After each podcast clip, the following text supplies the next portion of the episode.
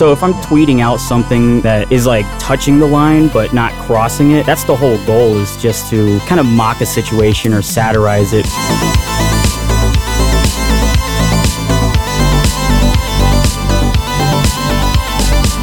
God, it's such a dark thing that we're always going to be looking for that new scapegoat. With the internet, the need for a scapegoat is considerably more frequent.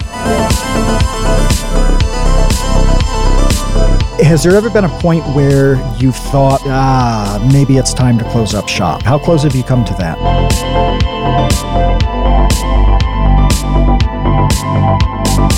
There's a very conscious reason why I act the way that I act on Twitter. I just feel like there's so much negativity that it's almost harder, but it's worth it to be a person who's just making hot dog jokes.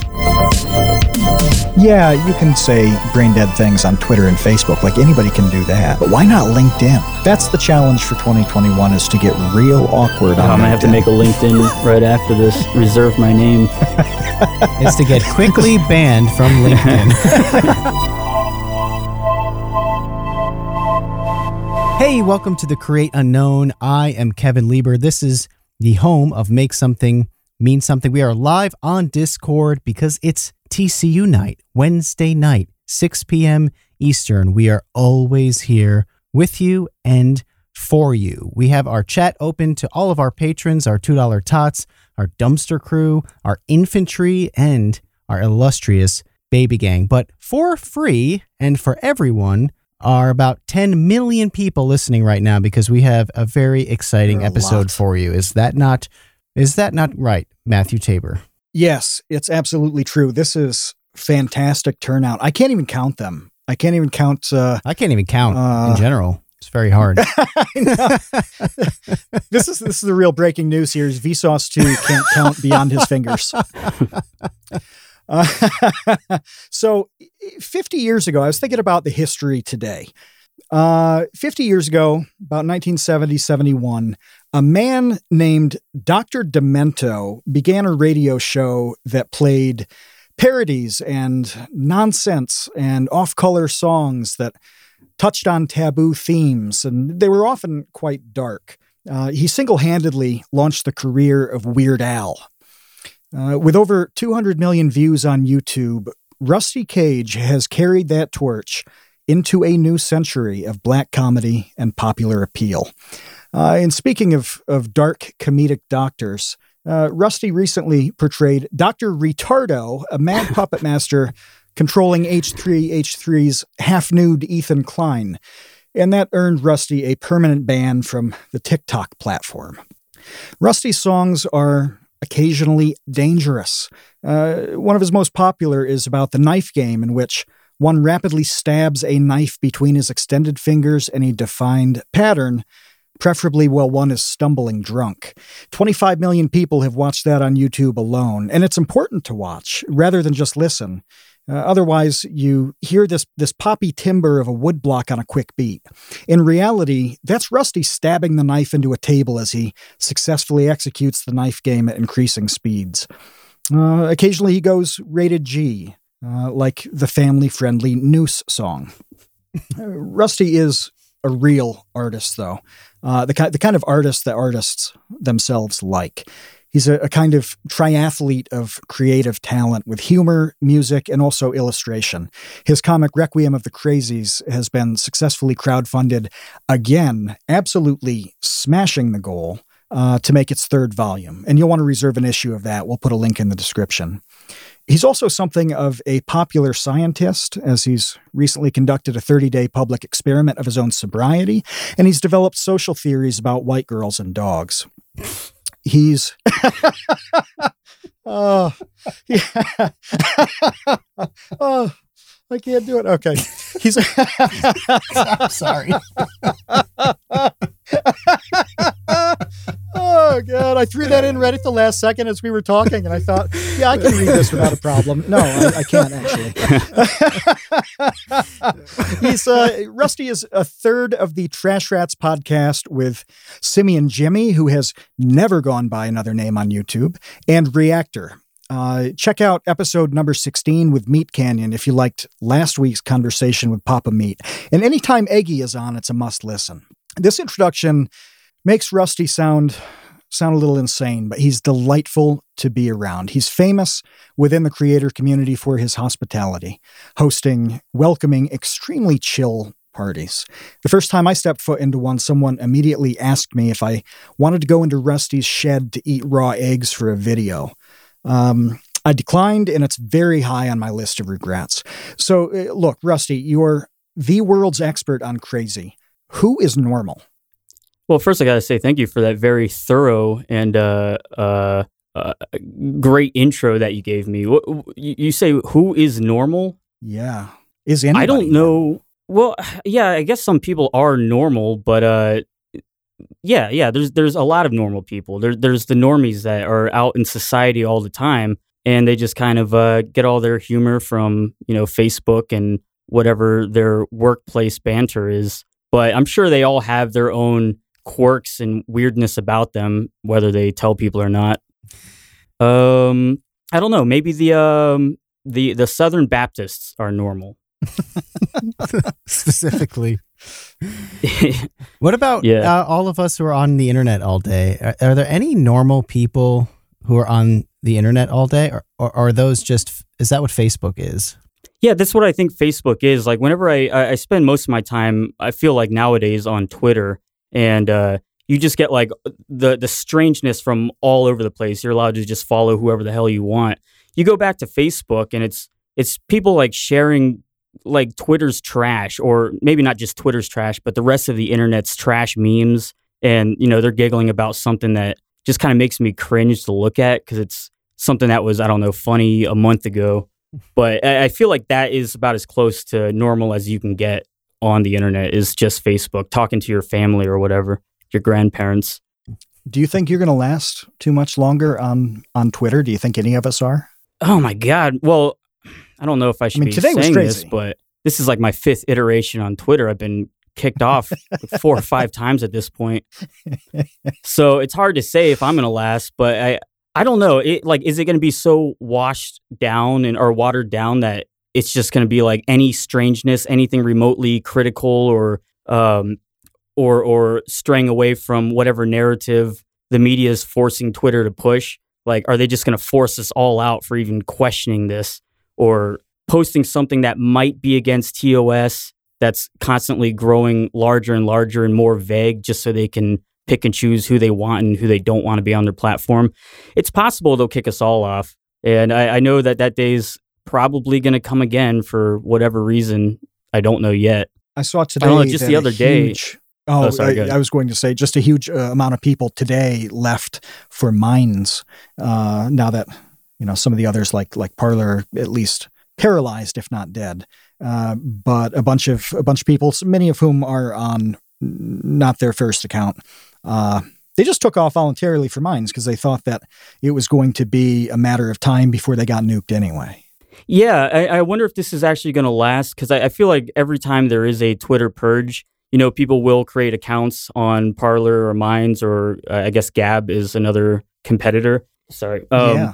But then I think if those sites don't actually take off and if you don't instantly build a community, people just end up coming right back to Twitter because that's where everyone is. So I, I'm I'm surprised. Like, why why didn't they take down Minds? Or is there not you know people saying controversial things on there, or I don't know, calling for violence or something? I'm not really sure why they even took Parler off. It's it's still so strange to me. To me, that's like one of the scariest things that they just can completely nuke a website for seemingly no reason other than I don't know. It's like they they the, the reason why they say they nuked it was the same reason or the same things that people do on Twitter all the fucking time.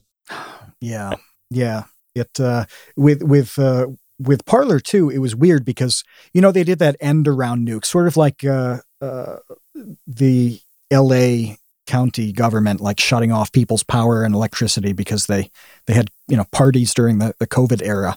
Um, Right. They shut down Amazon Web Services, which you know that doesn't directly shut down Parler, but it effectively does. It it obliterates uh, Parler's ability to to to operate. Uh, they claim they're going to be back up in a week. Who knows if that's true? Uh, but it's what's it what's it like to be in your position where you've got uh edgy-ish stuff here and there um uh, things that that can really rile certain groups who are happy to report uh, accounts as well when you're kind of perpetually on the chopping block i mean what's that what's that I don't. like? Well, I, I feel like that on a lot of websites. I mean, uh, especially YouTube, or at least first on YouTube, where the the thing is, I guess in my head, I don't think that I'm doing anything incorrect against the terms of service, or at least that's not my intent. And so, if I'm Yeah. tweeting out something or posting something that is like touching the line but not crossing it, that's the whole goal. Is just to you know uh, try to not really rile people up, but kind of mock a situation or satirize it. But it, it's it's very frustrating because I don't know what like if what I'm about to do is going to get my channel nuked or is it going to get me blacklisted or get my uh, Twitter suspended. And so it's a lot of second guessing myself. Um, I don't know. It's it's uh, I guess sometimes like when, whenever I'm just drinking late at night, I don't really care. Like I'll, I'll kind of tweet something and then wake up the next day and go, oh fuck, I should probably delete that. Like it seemed like a great idea the night before, and I was saying, who cares if I get my Twitter suspended? I'll make a new one. But it's like it's such an asset to even have a Twitter or to have a YouTube. That's really like these are the major ways of reaching out to an audience. So it they kind of have you under their thumb a little bit, and you have to play by the rules and figure out what you can and can't get away with. And I guess the thing that really bothers me is whenever you know you get a strike or you get reprimanded for something you tweeted, and then you see just famous people like the check marks, and, and they're allowed to say whatever the hell they want. And eh, I mean, I guess there's just a double standard there. Like once you're verified or whatever, you can kind of, you know, you have a lot more leeway. Mm. I saw that David Cross as a check mark. You know, I, I loved David Cross in the 90s. Kevin and I have talked about how much we loved Mr. Show with, with Bob and David. Right. Like D- David Cross is an incredibly funny guy. I like him in terms of his work, but you know, he, he's out there trying to flip the switch on the on the boogaloo, uh, and nobody seems to care. I really I haven't I haven't followed him on uh, on Twitter. Is he just mouthing off constantly? Yeah, he, he uh, um, just had one of those responses that was like, you know, all these people calling for uh, uh, violence, whatever. Let's do it, and you know, he, I, look, I, I don't know how somebody with He his said, "I want blood." is. I think that's what he said. Yeah, that's Which, right. like, if that's not an if that's not inciting violence, I don't know what is. Calling for blood. right and so then there's like this thing too where you know it, it- when everyone's put in this position where it's like oh they're allowed to say this but you are not the elites can say it you can't and eh, i, I don't want to hate on david cross because i mean he's always been an edgy comedian from what i understand so it's like Yeah. he's just doing what he does uh, but it, it does kind of like make this hatred uh, like a slight hatred for these people for david cross where you're like you just don't like that he's allowed to get away with stuff that the average person isn't. How is anyone else supposed to come up these days doing something edgy or or towing the line or whatever? It's it's not allowed anymore. hmm Is there is there anybody who who you hate, who you wish you could just rip on with zero consequences? um, no, I no, not really, because I, I I like everyone's take. I I follow a lot of people that I don't like, um, just to kind of get a different perspective to see everyone else's viewpoints on something, even if they're loudmouths or if they're not. But I don't really see anyone, you know, in particular saying something that I, I absolutely hate them for. I understand there's like hustlers out there, there's con men out there. Everyone's just doing their own thing. So whenever someone's playing a role, for instance, someone like um, I don't know, like Shaun King, you know, the uh, uh, Yeah. Talcum X, pretending to be a, a black guy, and I'm like, well, that's his that's his hustle. So whatever, I can respect that. He's just doing what he has to do to make some cash, you know, get his uh, his message out there. What were the things that you got banned for um, from Twitter? It's all bullshit. All of it, all of it is bullshit. So, all right, maybe the first two times it was my fault. the The first time I got suspended was I kind of went on like a tirade, late night tirade. I was uh, I was drinking a little bit, and um, I was posting these videos where I was pretending that like Sargento Cheese was holding me hostage at gunpoint and forcing me to tweet out like really positive things about Sargento. And you know, Sargento, there's no better Wednesday night than taco night with Sargento Cheese. And um, later that night, I ended up changing my avatar so it had the Sargento logo over it. And I guess that's considered impersonation. So I, I got suspended the first time for impersonating a cheese company. Um, one one of them was I was I was waiting for Red Dead Redemption 2 to come out, and I tweeted out, uh, I I can't wait for Red Dead Redemption 2 to come out so I can drag a prostitute behind my horse and then put bait on her and let a cougar eat her. and I guess that's considered a threat, and they have like a, a zero zero uh, tolerance policy against A threat to a video game character? yeah, a- NPCs? A, video game, a video game character in, for a video game that hadn't even come out yet, and that's what you're supposed to do in the game. You're supposed to do violent things. So I was just showing my excitement for the upcoming game.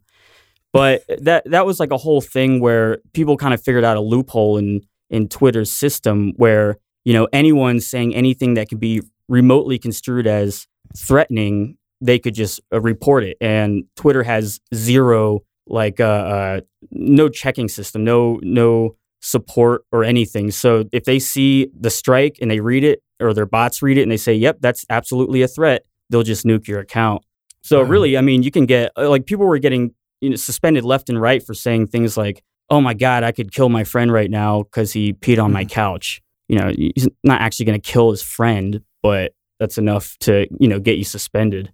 Right, right. Did you? This is a major plot point in Twelve Angry Men. I don't know if you know that that movie. Uh, It's yeah, a- yeah, I know Twelve Angry this- Men.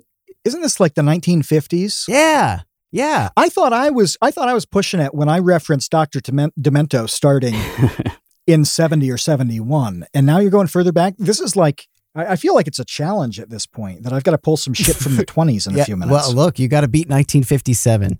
Twelve Angry Men is a phenomenal, phenomenal film that completely holds up, and I recommend it to anyone, literally anyone. There's no way to not like this film. It's fantastic. it's classic. And in Oh, that, it, it definitely holds up. It, it holds up in the way that like everything they're saying, you know, it's like oh, it's the three or the twelve jurors all uh, deliberating on whatever the the murder trial, and everything that they're saying, everything they're arguing is still very relevant, and you see all their arguments happening constantly in you know everyday life. Yeah, yeah, and that's one of them. Is that is that um, the supposed um, the supposed killer said like "I'll kill you" or something, Right. and then and and one of the jurors makes the argument like, "Well, that's just a, a turn of phrase. You know, you, anybody would Uh-huh. say that and not really mean it." And and later on in the movie, a guy who doesn't believe him says that, and that's like one of those like breaking moments of that juror. But that's exactly the point of that.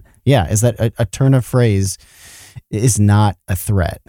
Do you think that people are purposely being ignorant in order to kind of uh, um, get people, you know, deplatformed? Like whenever someone says something like that, like, uh, I could, oh my God, I could kill him. And they go, see, this person's calling for violence. When really, oh. just look at it. Is this actually what the person is saying? Or is it just very convenient that they said it? And now you can, you know, take action against them.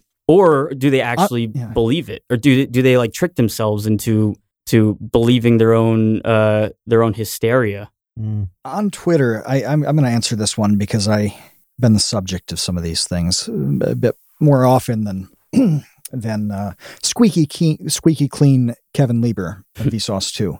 Uh, I think it's about 80 20. There are so many where 80 percent are really happy to take the opportunity to ding you, and they know full well that it is a turn of phrase or it's something that's out of context or just just anything that nullifies any any level of threat.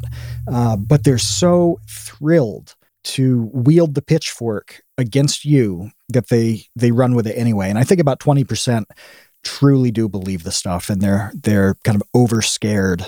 Uh, they overreact to all sorts of things and they think the world is an extremely extremely dangerous place by the way at least in the us it's not and every bit of data we have uh, on on violent crime statistics shows a steady decline for like 30 years it's so much safer now uh, than it was when we were kids yet eh, you wouldn't you wouldn't think that from the way people talk. You know, everybody thinks they're going to get uh, you know stabbed and abducted and shot and whatever if they stray like a block from their house.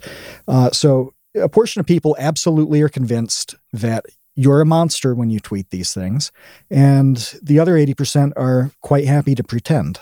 Yeah, and even the ones that are pretending, I mean, that's a really malicious thing for them to do. And you know, definitely, yeah, the crime rates are down. It, it it's strange when you know you go on social media and you watch the news and everyone's just talking about how terrible the world is and how they're you know in the streets there are villains. There's a new villain every week ready to attack you for whatever whatever the the thing is this month, whether it's your religion or your race or your politics or whatever.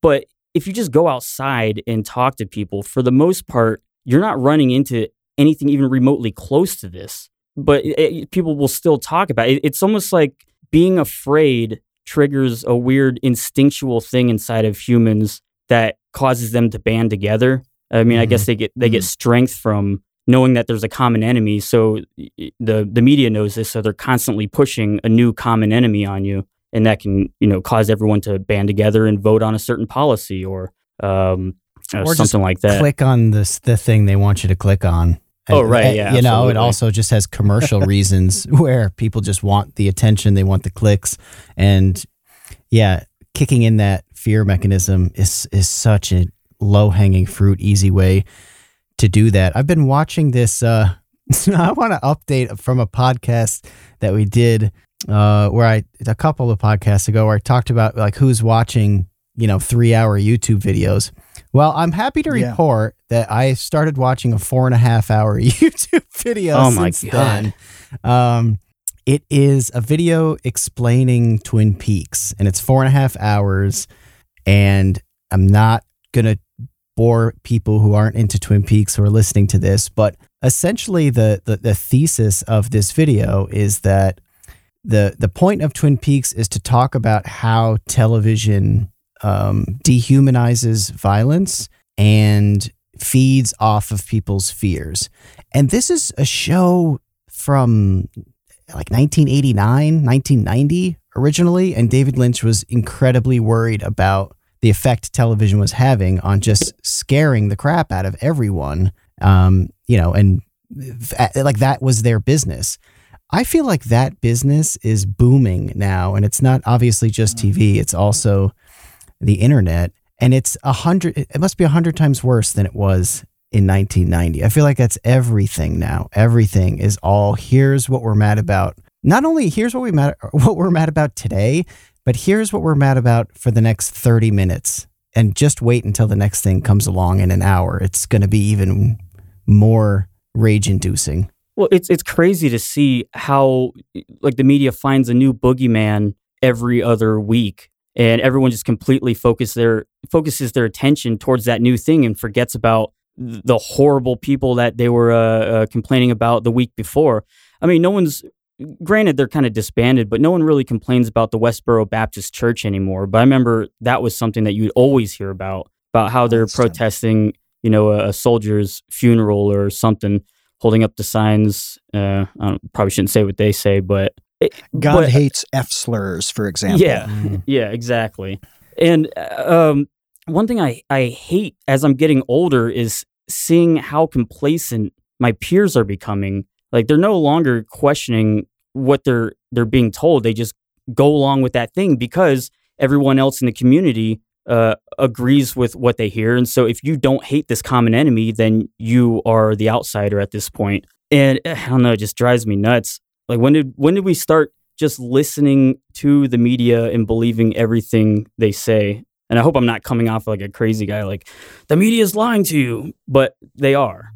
Oh, it's com- completely sensible that you would say that they're over focusing on something in a way that portrays it as being a bigger problem than it really is. And I'm really glad that you specifically mentioned Westboro Baptist Church because I had an experience with that in um, probably I can't I can't think about the past very well. It must have been about 15 years ago, uh, and I was in England for a while, and uh, somebody was was saying you know, things are so dangerous in the U.S. I'm like, no, no, no, no. Eh, There, there really is no problem anywhere. And they said, well, well, but you've got, you've got the Westboro Baptist Church. Like, look, this is literally like two dozen ding dongs Right, do right.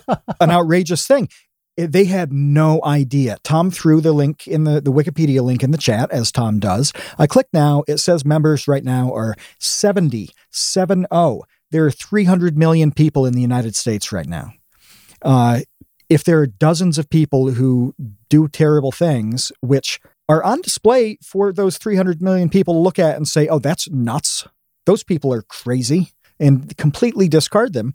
It's it's really not much of a threat, but this person had no idea that it was a tiny, tiny, tiny. The amount the amount of people listening to this right now on Discord, you know, we could have a capture the flag game against the Westboro Baptist Church Right. and match up like almost one to one, And just to give you a sense. like, there's not that many of them, and to think it's like this nationwide epidemic just shows you how skewed that that perception can be just from hearing it, you know, in on the news or Yeah. or whatever. Like it's this this harrowing group. It's like the it's like the movie The Warriors. Oh, and Right. like in the '90s, it was just a normal thing to kind of uh, bring these people on Jerry Springer and and mock them, show them for you know the monsters that they are. They had like KKK members and Grand Wizards on every uh, every other week, and you know on Howard Stern and whatnot, and people would just listen to it and they would laugh. And but then I think they realized along the way, like, wait a minute, this is more than just entertainment. This could be something that we can, you know, really rile everyone up and, and build up the fear and tell them that, you know, the, the KKK is alive and well and larger than ever. I don't know how many people are in the KKK, but I can imagine, I would, I would if I had to guess, it would probably Not be less than 300. It's, and so I don't know. very, I mean, you have to make it seem like they're everywhere. They're they're your friends, not just the KKK, but whatever it is now, whether it's like Proud Boys or QAnon or the alt right, which I thought was funny when that just kind of popped up out of nowhere, and now that's like the largest threat in the country. When four years ago, no one had even heard of it or even cared, and also it was kind of a joke whenever it started, from what I understand. Kevin, I have a question for you. And Rusty, we're going to talk about you as if you're not here right now. So Okay, it's time to get awkward. Um, what, what I'm hearing, though, from what both of you have said is that there's this scapegoat mechanism at play. And this is a, for the people who don't know, this is one of uh, the great videos that Kevin made years ago about human behavior. There's this uh, long one. The in- I think the invention of blame, is that what it's called, Kevin? Yeah. Yeah, uh, it, it sounds like the theme that you guys are discussing. Are you is is Rusty Cage a scapegoat on on these platforms? Is this is the the banning and the uh, reporting and and kind of general sneering in your direction a function of people doing exactly what you're both talking about, uh, just on online media? Yeah, yeah. Oh, the scapegoat mechanism happens over and over again on small scales and on really, really large scales. And that video, yeah, it's called The Invention of Blame, and then parentheses scapegoat mechanism, is the one video that I've made that I'm I'm so disappointed it doesn't have I like honestly like 100 million views because to me and I mean, you know, Matt, you've you worked with me on it. You you know what that video what what what information is and I just feel like it explains so so much about society because that's really what it's about. Like the the crux of the concept is that in order for societies to continue to stay together um, instead of just people being at each other's throats and you know killing one another because you know this woman cheated with on on her husband with this guy or whatever um, we had to create a scapegoat and everybody would band together they would agree upon who the scapegoat is they would sacrifice that scapegoat and then for a certain amount of time afterwards there would be peace because people would would think like okay we got rid of that person um, eventually the threat is gone. yeah, the threat is gone, so there can be peace. But the problem is, it just keeps happening. You know, you need a new scapegoat after a while, and the cycle continues. Eventually, we, you know, humans stopped sacrificing other humans and then started doing stuff like sacrificing goats, which I think most people are pretty aware of that concept.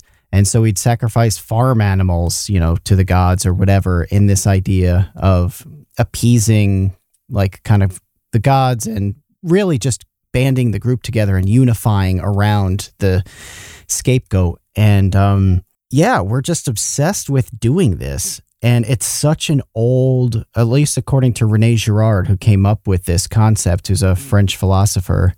Um, it's like the oldest, one of the oldest things that banded together humans and created human societies and human civilization eventually. So it's not something that we can get rid of, really. We're like born to do this. And the only hope is recognizing that it is a thing that we do and consciously try to come up with ways to avoid it. But I mean, it just seems that the connections that we have through social media have made it so much easier to do this rapidly and frequently. Whereas in the past, without the internet, like how often are you scapegoating in your town of a thousand people and you just hang out with like the same 12 people all the time? Like there's just no need for it. Uh, um, uh, not no need for it except for maybe once in a lifetime or something if something is going really bad in your town and everybody hates the mayor so you get rid of the mayor you don't kill them but you know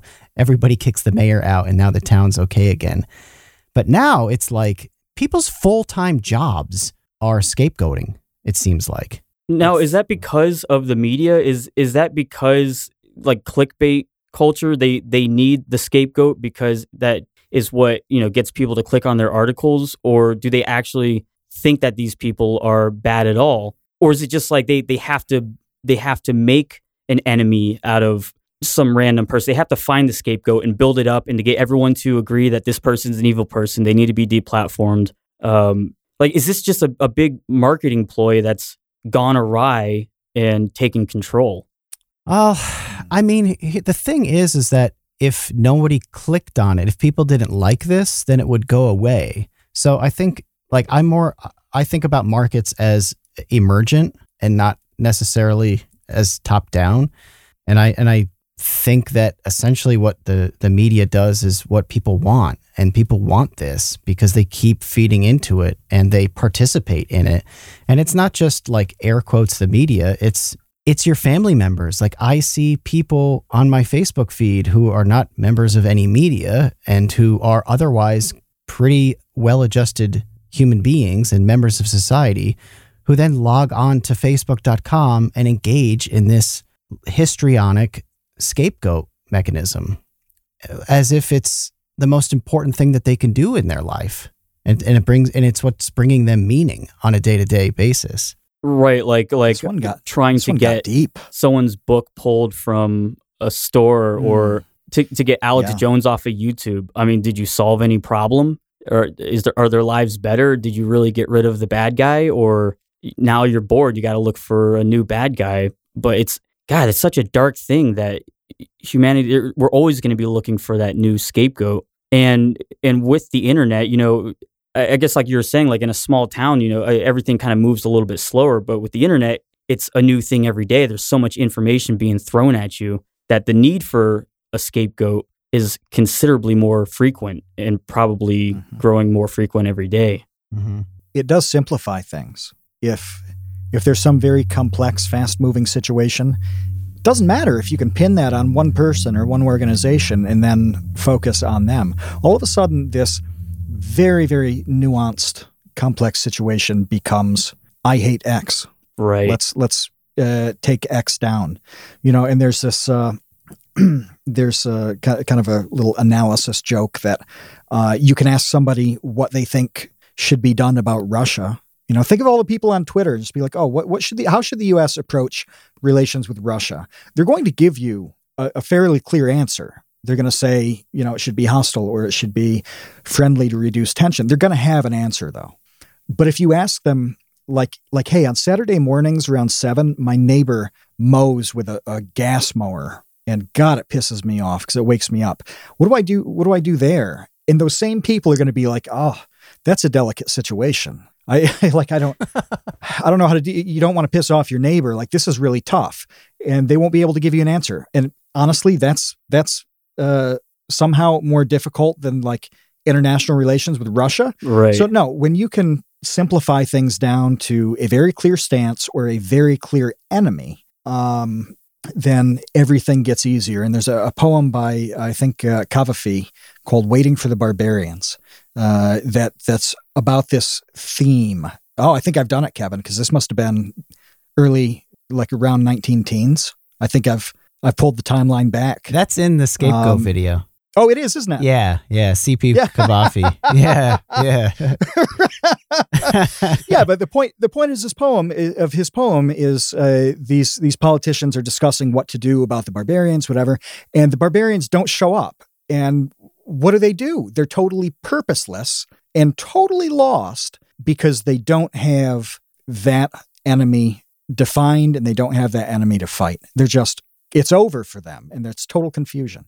I think that's the same now. If you can't say, well, Logan Paul is the worst person in the world for film or showing a dead body on YouTube, or iDubbbz is the worst one for saying the N word to Tana Mongoose, or uh, I don't know who is it. Who is it now? You know, the whole commentary community is built on the scapegoat mechanism, where it's uh, who today can I call out for being a, a piece of shit in some way? I got a lot of Um, respect for those guys for being able to kind of bounce back from that. I mean, I know it's it, it seems like it's more of a game whenever it comes to the commentary community. Like they're they're just looking for clicks and like they'll they'll hate some Mhm. some YouTuber, some creator that you've never heard of, and now everyone's talking about it. And then the second that that story kind of goes away, the person really takes that bad press and usually ends up running with it. I mean, Logan Paul and Jake Paul, they've done it so many times. I mean, I can respect Logan Paul for that. I mean, honestly, I I, I thought that his uh I thought his um uh Suicide Forest video was awesome, but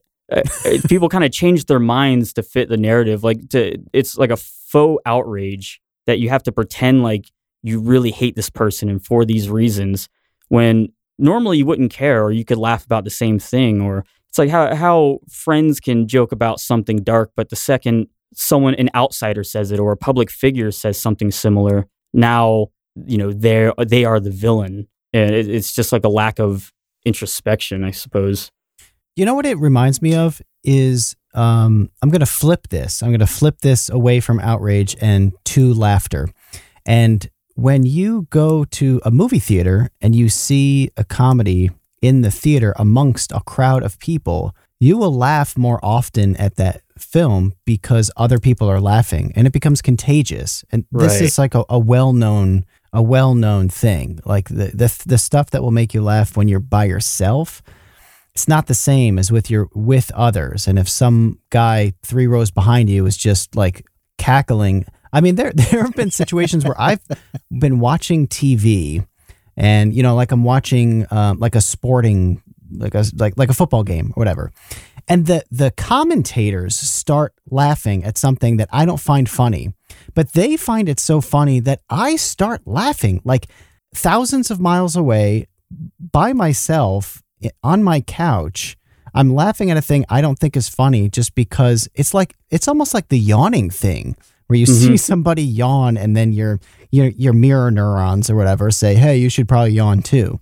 I think that there's an element of that to the to this as well where it's like well everybody else is mad so i guess i should be mad about this too Yeah, and, and with the internet, I feel like it, it it magnifies that effect where you kind of you know you need people around you to signify to you what you're supposed to feel to kind of know if you're normal. You know, that's like the healthy society. If everyone's yawning, then you know everyone's tired. This is probably time to go to sleep. If everyone's laughing, oh, this is a funny thing. But I I, I feel like what a lot of people are lacking now, and I don't want to say younger generations that kind of grew up with the internet, but I, have a theory that they probably are affected by this more. They don't really have an opinion or, or like a, a thought out, um, uh, like in, internal internal judgment system to tell them like, is this person bad? Is this bad or is this good? And so if everyone's saying it, then they have to say, all right, this person's bad. This idea is bad. This is funny. This is not funny. But then whenever you take something like that to say a comedy club where you can see a crude comedian making a lot of people laugh over something that they definitely would never admit to laughing to on say Twitter or Facebook. It's it's a really strange thing. Yeah.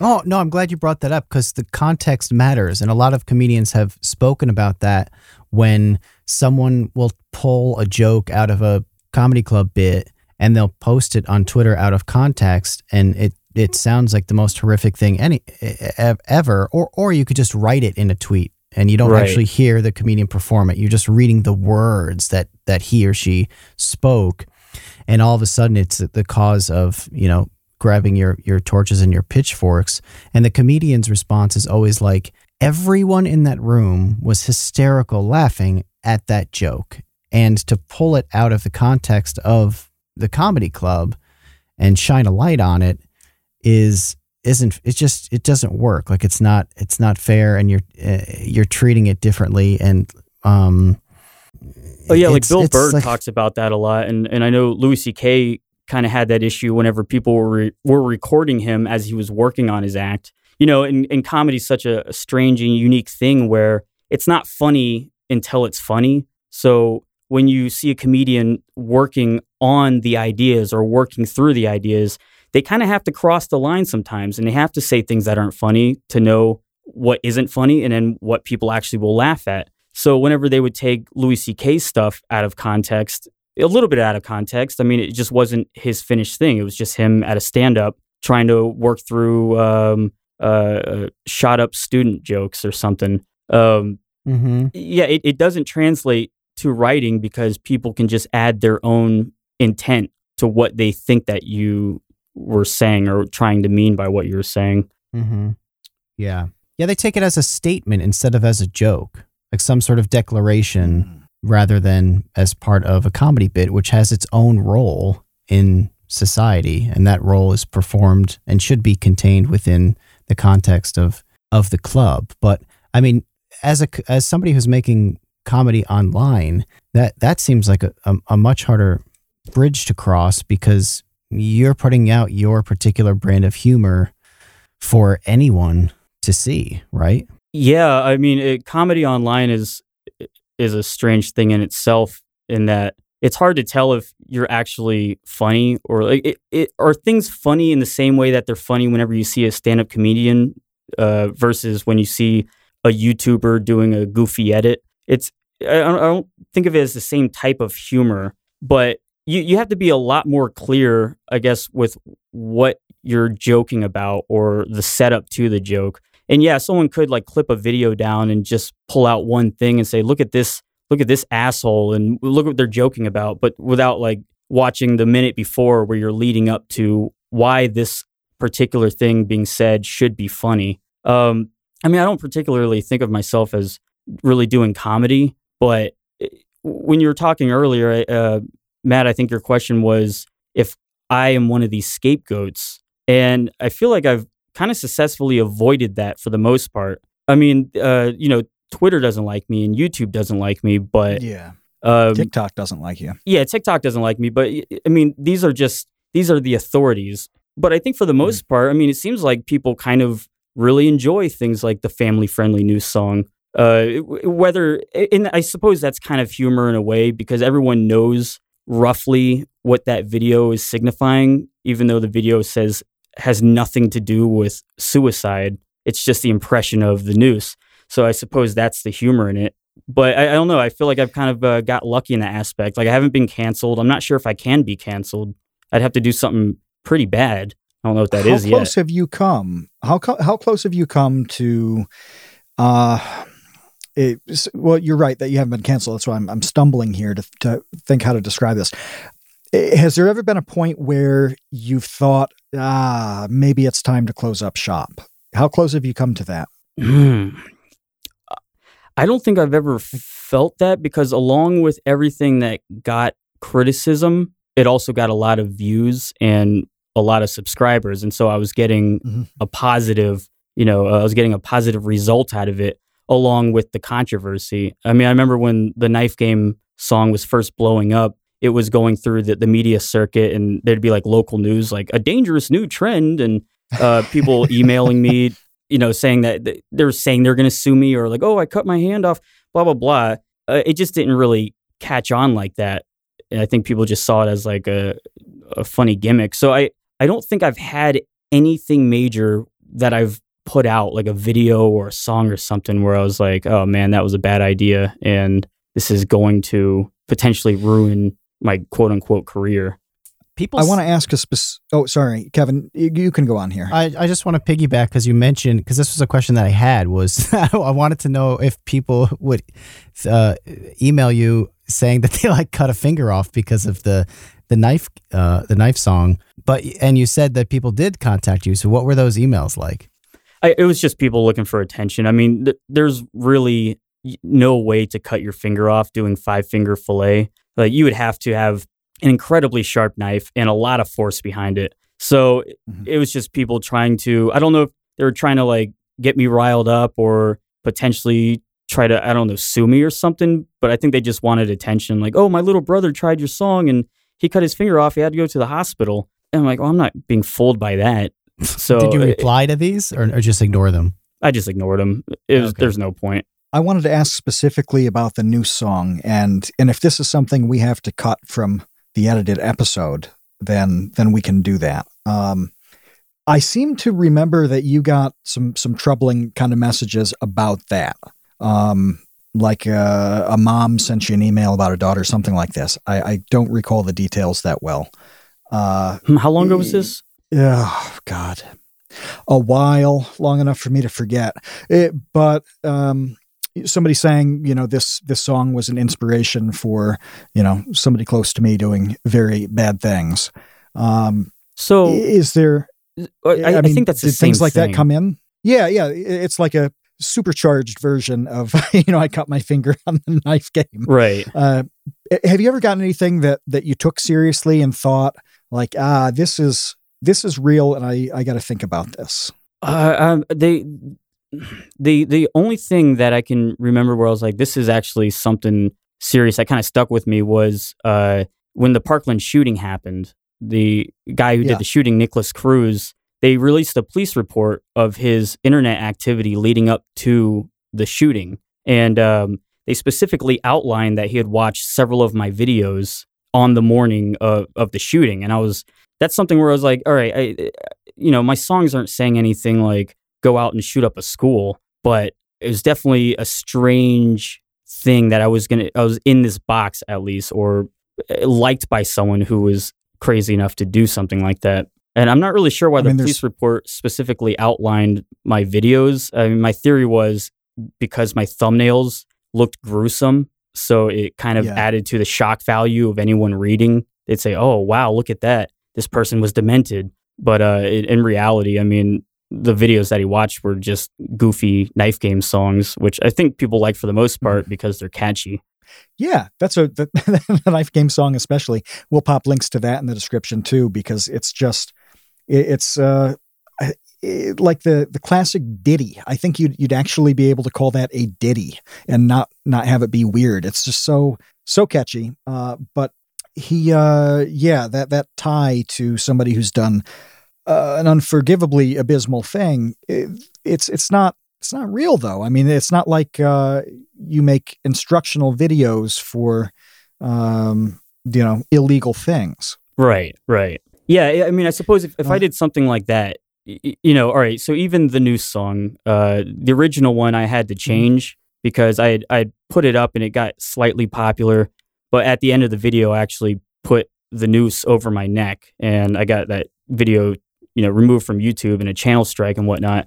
So that was why I ended up making the family friendly version because I was like, okay, if I'm going to do this, I'm going to completely avoid any possible uh, mention that a noose could be used for suicide and go out of my way, you know, to to emphasize that.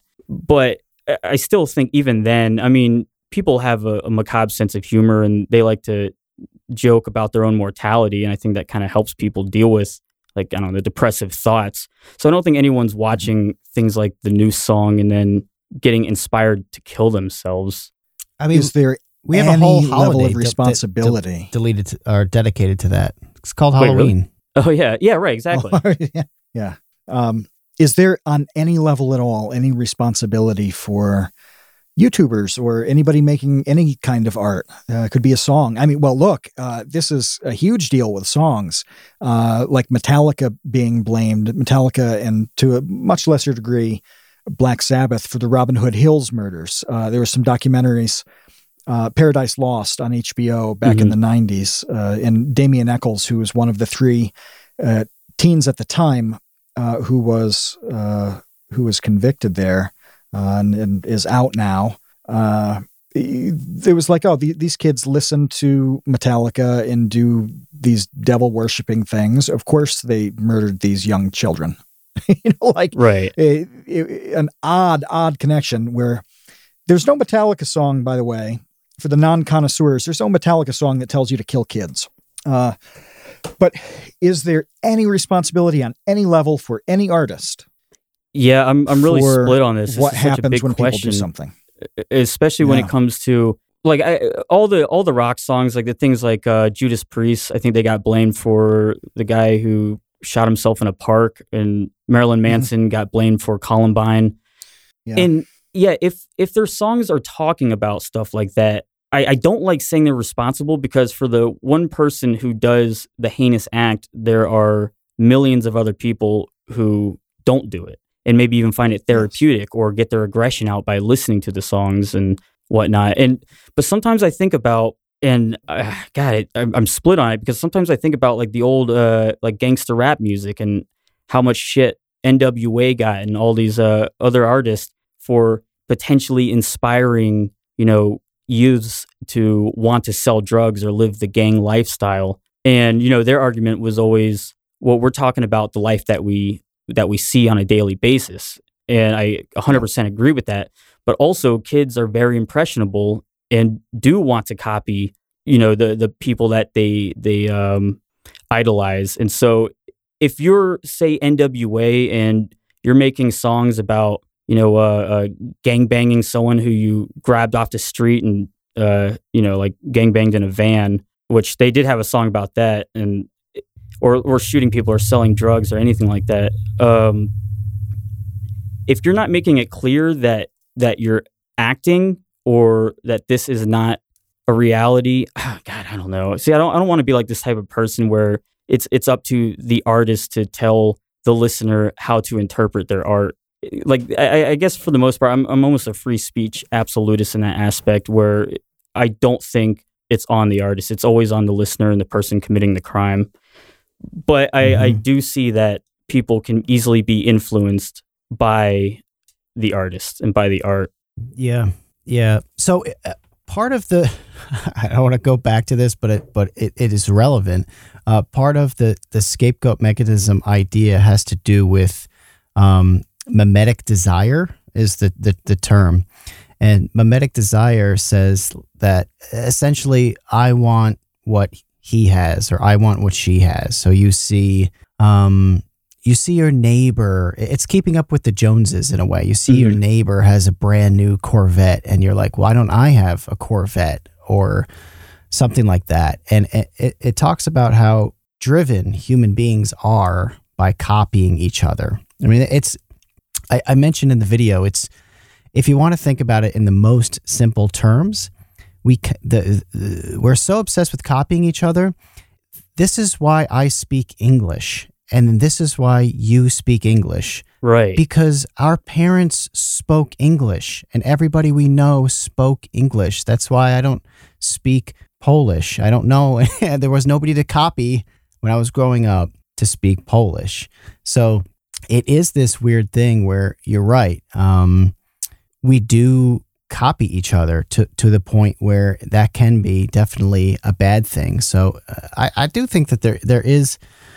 Uh, look, I, I, there's there's a there's a there's a very um, conscious reason why I act the way that I act on Twitter. Mm-hmm. Uh, I do not engage in outrage. I don't engage in almost any negativity at all if you look at my social media and or my YouTube videos because I, I just feel like there's so much negativity being put into the world that and and it's so so much easier I guess to get attention for that negativity which goes back to what you were talking about earlier that it's almost harder but it's worth it to be a person who's just making hot dog jokes because it's like a palate cleanser when everybody's doom scrolling.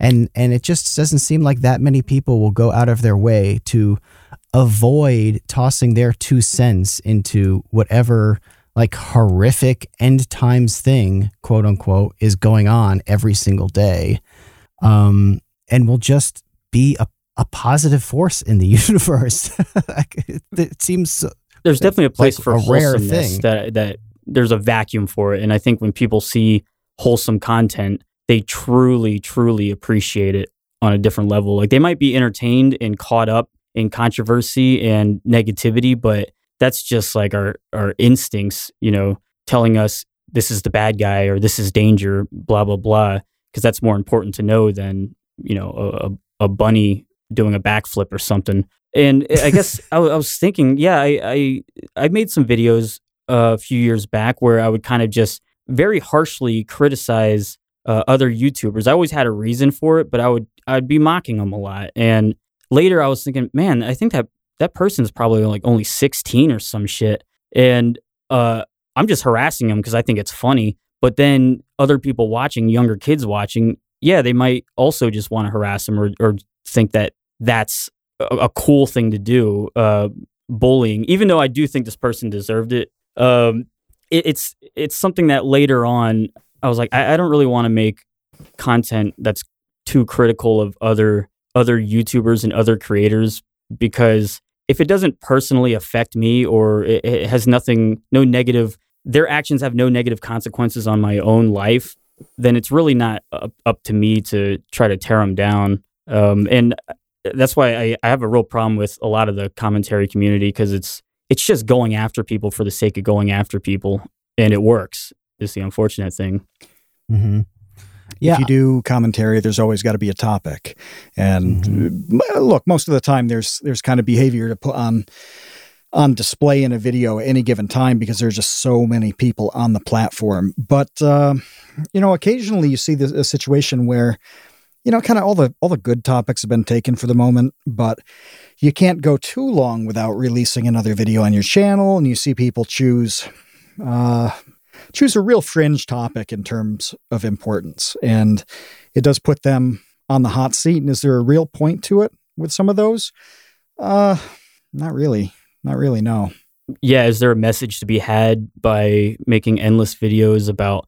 I don't know. I, I, who's the hot topic now? Is it Dream and uh, Corpse Husband, or like I know these guys are Yeah. constantly trending for something or another. And I don't know if people are making videos about them, but it, it, does get it gets tiring too because I think people see the pettiness of it. It really does come off petty when you see like a hundred people just trying to really pick apart every single thing that another content creator does to to bla- bring them blame and uh, and fault. Uh, and really, the things that they're doing is is nothing crazy for just being a human who makes normal mistakes, or like say Can- they they said something in their video or they, they had a tweet that's slightly uh controversial or whatever it's like that's that's normal everyone is doing that and it shouldn't be blown up to the extent that it is Can I ask you more about your theory about the younger generation growing up with the internet having a harder time kind of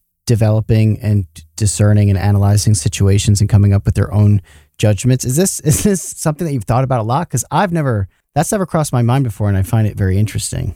W- yeah a few years back when i was probably when the knife game was first blowing up so this is like seven years ago at this point um, i remember there was this this mother in germany who would email me and she was asking you know my kids now are eight uh, i don't know how to bring them how to introduce them to the internet and what i think is happening now is that since these kids aren't really socializing in the same way that we socialized in human irl and there's no they never got exposed to like the real life consequences of of bullying someone or um you know any any emotion that comes with having to deal with other kids and growing up and all the mistakes you make.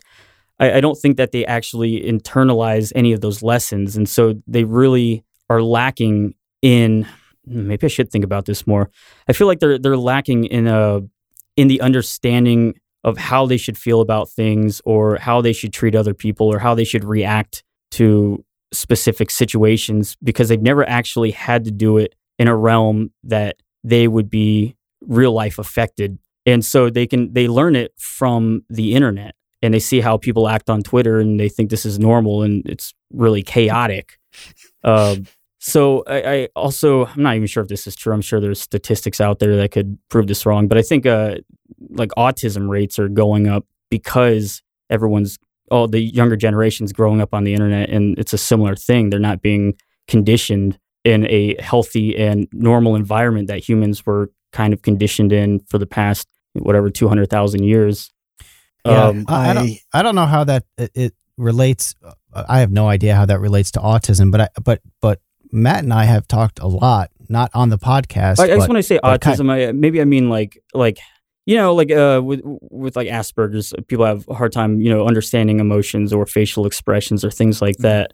Mm-hmm. And I'm wondering the spectrum broadly, broadly the spectrum. Yeah, yeah. I, I'm I'm not a doctor. I'm not studied in the the matter. Yeah, no, me either. I have no idea. But but what what I do know, and, and Matt and I have talked about a bit, um, just privately, it has to do more about yeah social social norms and like being well adjusted versus being maladjusted. And that is something that i have noticed a lot where something that should be it's hard to come up with a specific example and i know it's annoying to talk about something without being specific but but it's kind of like what you're alluding to rusty where it's like something that really shouldn't be a big deal becomes a really big deal because these people have never encountered um, things in the real world before. So all of a sudden it's like, oh, this is how you overreact to something that's just literally normal.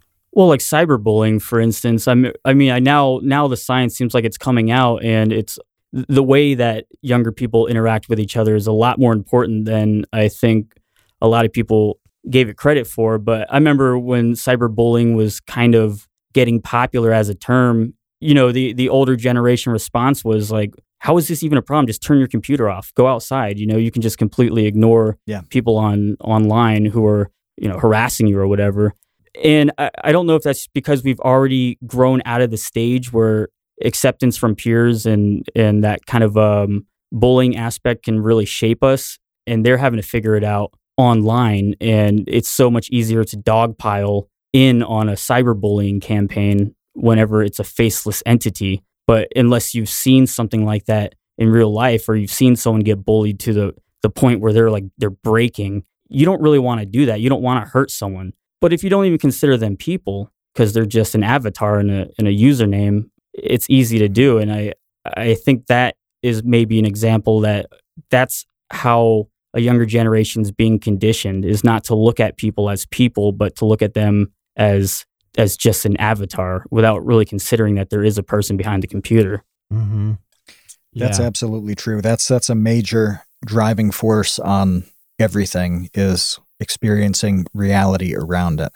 Um, we've uh, eh, there have been some some political things in the last year, you know, on both sides. It's a neutral kind of thing, where a bunch of people look at it and, and it's like, oh, this is signaling the end of the world. And I'm thinking, do you remember what kind of utter shit morning some of us had on 9/11? Right. That was bad. Like that was that was really terrible. Uh, there was a kid on my floor in college screaming his head off because his father worked in the World Trade Center and all the phones were jammed. None of us had cell phone. Well, one or two of us had cell phones. It just wasn't, it was before that era where everybody had one. And so all these landlines were trying to call New York and it just overloaded the system. So everybody was in the dark. And uh, uh, I had so many friends from uh, Queens, especially, whose parents worked in Manhattan and the information sucked. And oh boy, that was a really bad day for, for you, you people who were born after 2001. Let me tell you, it was shit. It was really awful. Right, right. The dumb things that have happened in the last year. Like, look, uh, uh, you know, a Walmart getting burned down and looted or something like that is a very bad thing. But it's not 9 11. Uh, this, this is not the end of society as we know it. Uh, we'll be able to sort this one out. But you have to have that perspective. And I understand why they don't have that perspective. Things have been relatively good for a while. Um, you know, Kevin and I had had uh, friends who went into the military shortly, like months, months before 9/11 happened, and all of a sudden we had friends who were deploying to war. Well, as shitty as things have been in the last like four or five years or 10 years or whatever. Um, you know, that hasn't happened a lot. like, right. Well, uh, when you, it just hasn't. When you have everyone from all directions telling you that it's the end of the world, it takes a strong constitution to, I don't know, not to fall into that trap and actually start believing it. Because the second some people start believing it, some people in your community, your peers and whatnot, they start saying, wow, this is really bad. This is the end of the world. You can't really be the person that's like, no, everything's fine. You know, I mean, I'm, this yeah. is all cool because then you're a part of the problem because you're ignoring the problem. Oh. And it, they, they have like rules that force you to have to agree that this is the end of the world, that this is the enemy, that uh, all these situations are a lot more dramatic than they are. I mean, even I don't want to talk about like, well, I don't know about current events or whatever, but like uh, the the Capitol riots, uh, they were comparing yeah. that to 9/11, and I was like, I, yeah. I, don't see that at all. I have no idea what what they're talking about, but I know people who would. I'll tell you, n- not the same thing. Yeah, yeah, they're, like, they're two different ballparks. a completely and wholly different experience. right, right. So I, I, uh, I, I don't know if it plays into as well some sort of like the the victimhood um, awards that you get. You know, you get credit for being a victim. And so if you don't feel like it's the end of the world and you're not really bothered by what's going on, that definitely sets you aside from everyone else. The the whether they're the vocal loud minority or if it's growing larger than that and a majority of the people think that, you know, the country's going to hell quickly, which it might be. Uh, I'm, I'm not going to say that possible. it isn't, but I don't know. I think people really need to to just turn the internet off and go outside and talk to people in their community and go to a grocery store. Well, maybe not right now, but you know, I'm not telling everyone to go out during a fucking pandemic. but go outside and talk to people. Yeah. That was a point that I, I had brought up on an earlier podcast where it's like you go on uh, you have a family reunion and you talk to you know your uncle and you just talk about the, the the sports. You just talk about, hey, how are the Jets doing or whatever. Oh yeah. Oh, how's work? Okay, that's good. And but but meanwhile, like conversely, you go on Facebook and and your uncle, your aunt, or whoever it is, all they're doing is just ripping on like Monsanto is poisoning the earth. You know, like whatever cause, right. whatever cause is their cause that they have to like wave the flag for, carry the banner for. Um, it's like they are this, um, uh, you know, ideologically possessed zombie almost online yeah. rather than being, you know, your Uncle Dave. How this weird is why I stopped that? using Facebook. You know, I've been I've been clean for uh God, uh probably uh, 15 months give or take. I don't want to say it's 18. Oh wow. But uh, you know, well over a year. Yeah. I mean, I've, I, I, check in on a couple people. I use Facebook Messenger to talk to a couple friends because that's just the only way I can talk right, to them. Right. Um, but you know, I don't use the site anymore, and it's it's because of what both of you are saying that all of these people were just not who I knew. I I knew them from going to school with them and watching their careers develop over 20 years and you know of course the family side you know family's family and you see uh, all of their stuff all the time, you know. And then I, I, I just see somebody who is going bonkers about something that you know. Oh, it's crazy. It, it's so care. unhealthy and crazy because sometimes you'll you'll see how people are acting on Facebook and they'll they'll be so vicious, and you can see the same person in real life like uh, the next day, and they're not that person. They're a lot more cordial and understanding because they can actually talk to you and have a conversation and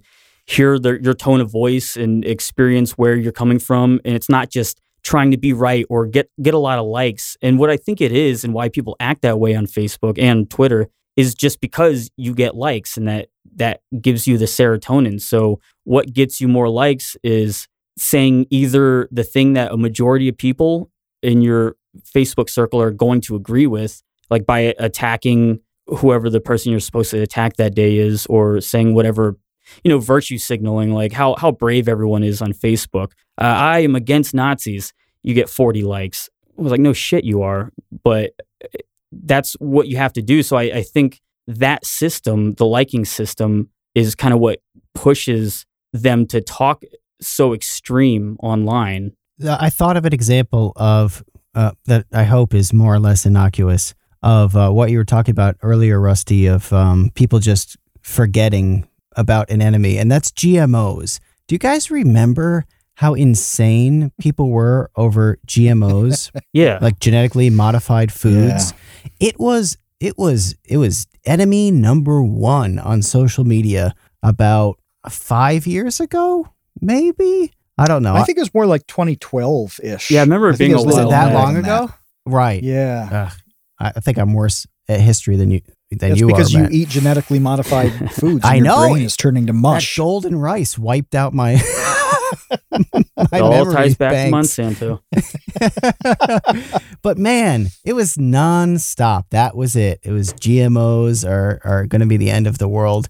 I do not remember the last time I saw anybody Hmm. even mention the letters GM or O. Boy, Yeah. in it's that in that succession. It's just we're done with that. We that I thought that was the end of the world, guys. What happened? Are people still protesting BP or have they completely forgotten about that as well? I mean, I think they rebranded. I I haven't heard a whole lot about. Yeah, I haven't heard anything where uh, you know oil and energy are like the number one threat.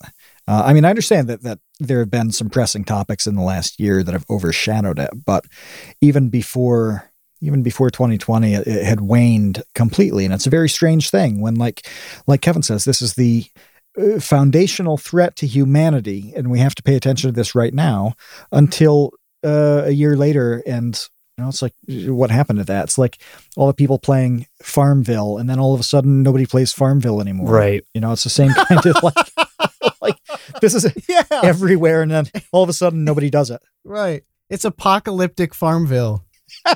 It- Dude, and what sucks is when you when you remember that when you remember how riled up everyone was and then it seems like they don't remember it it, it makes you feel like you're insane sometimes. Like how how am i remembering i mean not to to be political but like how am i remembering the the russian collusion in the election and all those conspiracy theories? And then now everyone just forgets about it that there's you know now that uh, they're trying to say there's conspiracy theories about meddling in this election. And it, Yeah. it's like the, the same people saying you know that, that that's a fringe conspiracy theory it's dangerous blah blah blah. They're the same people that were agreeing with uh, russian collusion you know four years ago. And i don't really know what's true or what's not in that aspect but i j- just know that it's very disingenuous that how quickly people choose to forget what they were diehard about just four years ago. Because it's convenient i suppose. I think convenience is a big cause of all of this Right. uh, there's no accountability for it either. Right. um, especially especially on social media because if you're remotely active uh, anything anything you say is pushed down the timeline pretty quickly and it's got to you know you really have to work on an issue for it to stick around on on your profile for any length of time so there's no there's no real accountability and, and, I, and i've seen lots of situations where uh, somebody you know pulls the the uh, the comment cop kind of thing and screenshots a post from a year Oh, ago yeah. where the person is saying something completely contradictory. Well then the target of that you know gets annoyed and blocks them. Uh, so they never really have to face the consequences for any of it. They don't have any incentive to be uh, logically or factually consistent.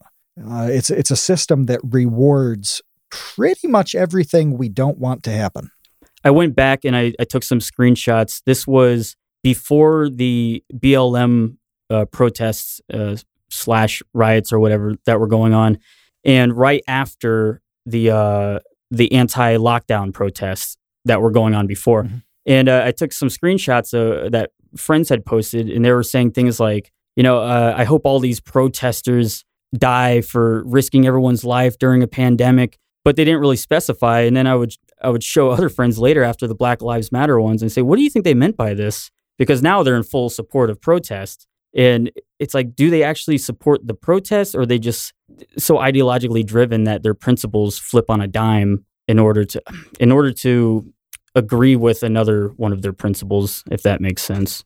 how do you change that? How can anything be done to improve that? I I don't know. I mean, it, it's a Uh, maybe taking away likes is actually a good thing. Maybe people wouldn't agree. You know, if you if you see a YouTube video and it has very very very low likes versus dislikes, you probably are going into that video thinking it's going to be bad. And I think if if you take away the liking system, say on Facebook, this is just me. I'm working this out in my head. If you take away the liking system and people aren't rewarded for saying specific things, then they might speak more honestly, um, or maybe not.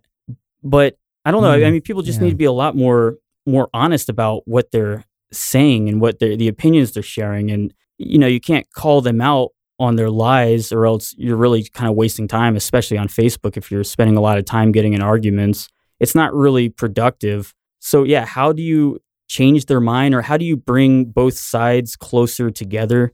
I suppose that's the question everyone's asking because it's probably the most the the most split I've seen in my life, like Mm. ideologically split. I think Do taking you think of, oh, taking likes away go is on, an Kevin. interesting idea. Yeah, it's interesting. I don't think know we've if ever talked about that on this podcast before, but i- it's definitely uh, Yeah, because the other thing that at like a, a top level we, we we all have to realize is how new all of this is. Right. This is all brand new. It's it's it's it's not even in its infancy. This is all like embryonic. So if it if it turns out that having likes on all of this social media is making us want to be at each other's throats, then perhaps we will figure out that we should take that away and things will you know, calm down a bit. That's totally possible, and I think on the table. It, should at least be considered. For sure, for sure. Like, I mean, the thing is, we all like likes. I mean, I don't think anyone doesn't like tweeting something and getting a lot of retweets and, and likes.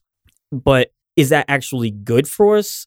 Or- is it like heroin? You know, people probably like heroin whenever they do heroin, Mhm. but it's bad for you in the end. So I don't know. I mean, I, I haven't really thought about it too much before, but it might actually make sense to take away likes on certain systems like uh, Facebook and Twitter. I, I feel like you probably need it on YouTube just as a general gauge of whether or not you're about to, you know, waste five minutes on something that it, that leads to to no um, positive ending or whatever. Mhm. I want to plug a video by a friend of the Create Unknown, uh, Sean Malone, who who was a guest quite some time ago, and we'll probably have him back real soon. Uh, he he did a two part a two part video series on the social dilemma, uh, a documentary about really about all of the stuff we're talking about. And he titled it "The Social Dilemma is Dangerously Wrong." And it's a each video is about thirty minutes. It's very very good on the Out of Frame channel. Uh, uh, and there is truth that uh, uh, dopamine receptors go, you know, ding ding when certain things happen on on social media, and that affects our behavior. Uh, but um, it's it's more nuanced than a lot of the the scary uh, things like the parents groups and teachers unions and stuff. Uh, you know, tend to say that it's going to just melt your brain. I mean, I know so many people who use social media profitably. And I, I don't mean that literally with money. I mean in a way that improves their lives. Uh, it makes their work better. Uh, they get a better understanding of things. They have international networks of people. Uh, we have, like right now in the episode chat, we have uh, we have Glink uh, and Slush as well, who uh, you know Glink uh, is uh, Armenian and just put out a video about his kind of his his identity. It's very good. You should check that out. Um, but you know, some problems in Armenia of late, and uh, it's really easy to follow along and empathize with certain people and understand what their lives are like as they're going through an extremely difficult time. This is great. This is amazing to be able to do that. Uh, it- that overshadows to me any uh, uh, kind of any negative of the of the willful misuse of somebody sitting there and spending four hours uh, freaking out about about politics because it it you know jingles the the right part of their their brain wiring. Now you say that it's uh it's it overshadows it, but are the the positive benefits are the people who are utilizing social media in a beneficial and positive way are there more of them than the people who are using it and receiving a negative effect? Or like I don't know. I feel the same way about that as I feel about fast food. Uh, like I, I'm a, I'm a responsible Burger King user. mhm. Like I, I love 10 nuggets for $1.49, the spicy ones. Like this is one of the best values ever. And I know that in the past, uh, we, we talked about the, the uh, calories per dollar in a McDonald's uh, double cheeseburger on the dollar menu being like the peak contribution to humanity in terms of food. I really believe this. I'm not uh, I'm not in terrible health. I use these places responsibly. The fact that a whole lot of other people don't can't be my problem. It just isn't my problem. And if 80% of people are uh, misusing fast food and destroying their health, then that's on that's on them. That's on them. And I- I'm really not going to change anything that I do uh, to to cater to. Uh, you know, I, I don't want to say it's like some weakness. Some people are truly weak in terms of social media and uh, are drawn in I agree. I think the majority these of people behaviors. What percentage do you think? Like, you really think it's it's that high, like majority level? I I would like uh well see I, I think that there's two tiers. I think there are the people who are very very susceptible and they're the ones that want to be accepted by the majority and so they kind of you know silence themselves or they don't really go out of their they don't stick their necks out online. Um I I mean I, I was just a guess. I'd say like 75% of people are or they'll just you know read just read the headlines not read the article because it doesn't really matter what's in the article. It just matters what it says and what message that sends you. And in the sense of of food yeah you know everyone's uh, in charge of their own dietary restrictions but when you have something like how social media can heavily influence politics or social reform then it can be very dangerous and uh, you know hasn't facebook been responsible for genocides just on building mass hysteria over over uh, Facebook. Yeah. Yeah. There are, are, are also unseen costs, societal costs that do affect all of us when it comes to, you know, those people who take advantage of things. I mean, the e- even when it comes to things like Burger King, you know, like like the health costs that we um have to pay. But, you know, yeah, it goes back to smoking and everything, but I agree with you Rusty that the if if if the foundational way that we're interacting with each other is on these social media platforms, then to me that it, it makes it a lot more important that we get it right. And I don't know what that means. I think there's still time to to pull it back. I mean, like you were saying, the internet's very new and it's going in wild directions. It changes every like two to five years. It seems like it's completely different than it was before. And so, yeah, we might we're still in the learning period on how we have to learn to interact with each other. Who knows? The next generation might uh, be a lot more comfortable being more honest and not being fearful of saying the wrong thing online. And if that becomes a comfortable norm, then you're kind of sinking back into a more healthy form of communication. I don't see how. I don't see how it gets better. Yeah, yeah. I mean, I'm being without, like radical changes. It just seems like it's getting worse.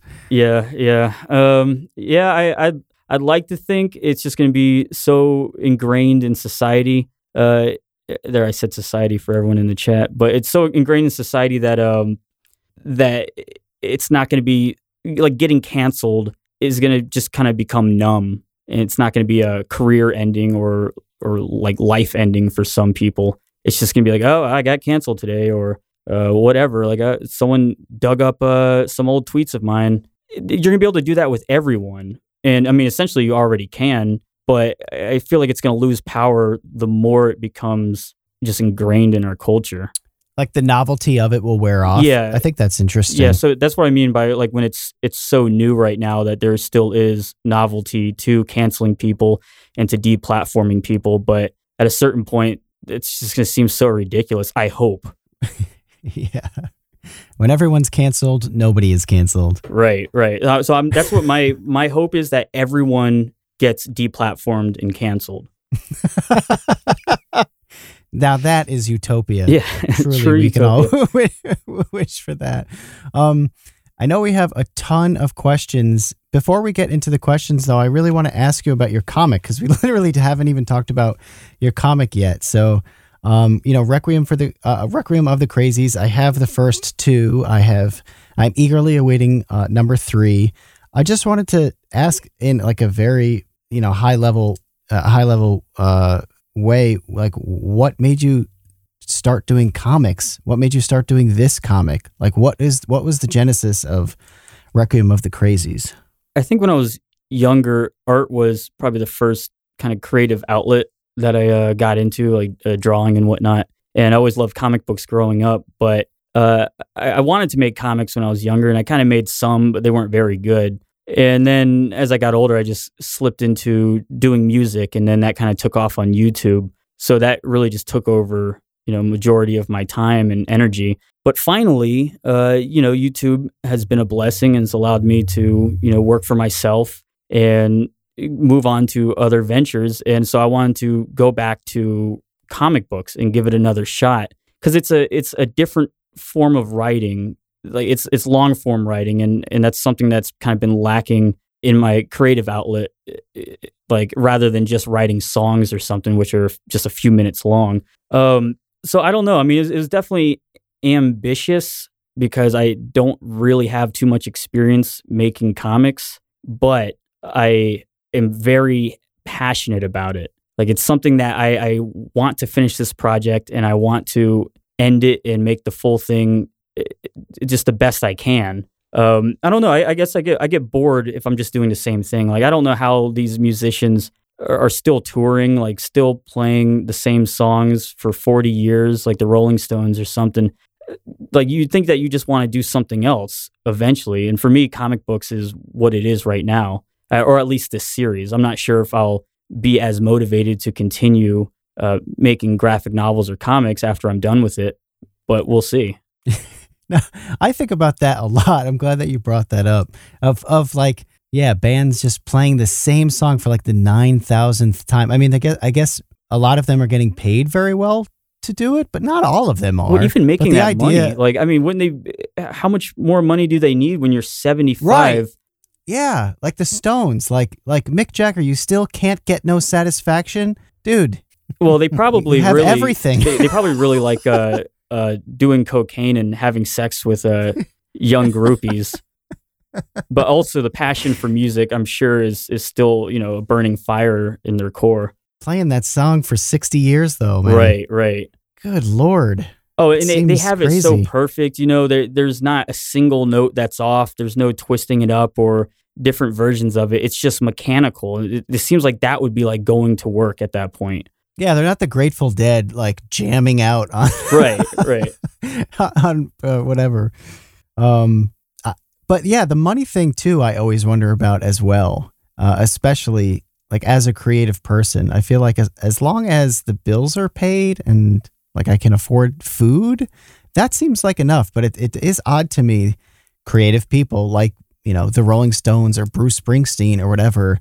I mean, I guess if they have insane ambitions outside of music where they're going to fund their own like newspaper or something, mm-hmm. I, I have no idea their own social media app and they need four hundred million dollars, yeah, then more power to them. But from but they're not doing that. So what are they doing? Like what what does Bruce Springsteen do with his like nine hundred million dollars from touring his whole well, life? that might it's be weird to that me. That might be an aspect of human nature, just to never feel like you're done or you never have enough.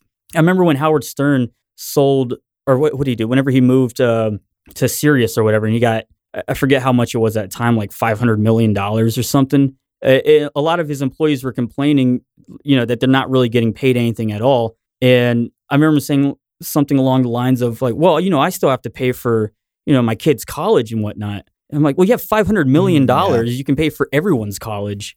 You'll be fine." yeah, kid oh. going to college on, on the moon? Yeah. Where's going what, to college? Um, uh, Kevin, who is the basketball player who choked uh, PJ Carlesimo? Latrell Sprewell. Latrell Sprewell. Yeah, he he had a thing where I remember him saying on a contract that uh, that he needed to feed his yeah, family. Yeah, yeah, yeah. Uh, and Latrell Sprewell was making at that point like probably eight million a year. Yeah, It, it's like if you're talking, that doesn't make any sense to. I mean, it makes sense to a normal person. You go, okay, yeah, feed your family, put your kids in college, sure, but Mhm. it's you do not need that much money. I'm not going to say they don't need it because yeah, they could be doing anything with it, but at a certain point, how do you possibly even spend all that money? You'd have to be like Elon Musk or something where you're putting it right back into very, very expensive other ventures. Yeah, yeah, you're building rockets. Yeah. That's what you're doing with it. Yeah. So maybe the Stones were right, and you just we, we can't get no you, satisfaction. you can't get no satisfaction. They figured it out, and now they're living in their own hell. R- wrinkly, wrinkly hell. Um, Matt, do you want to start doing uh, questions? I do. I do.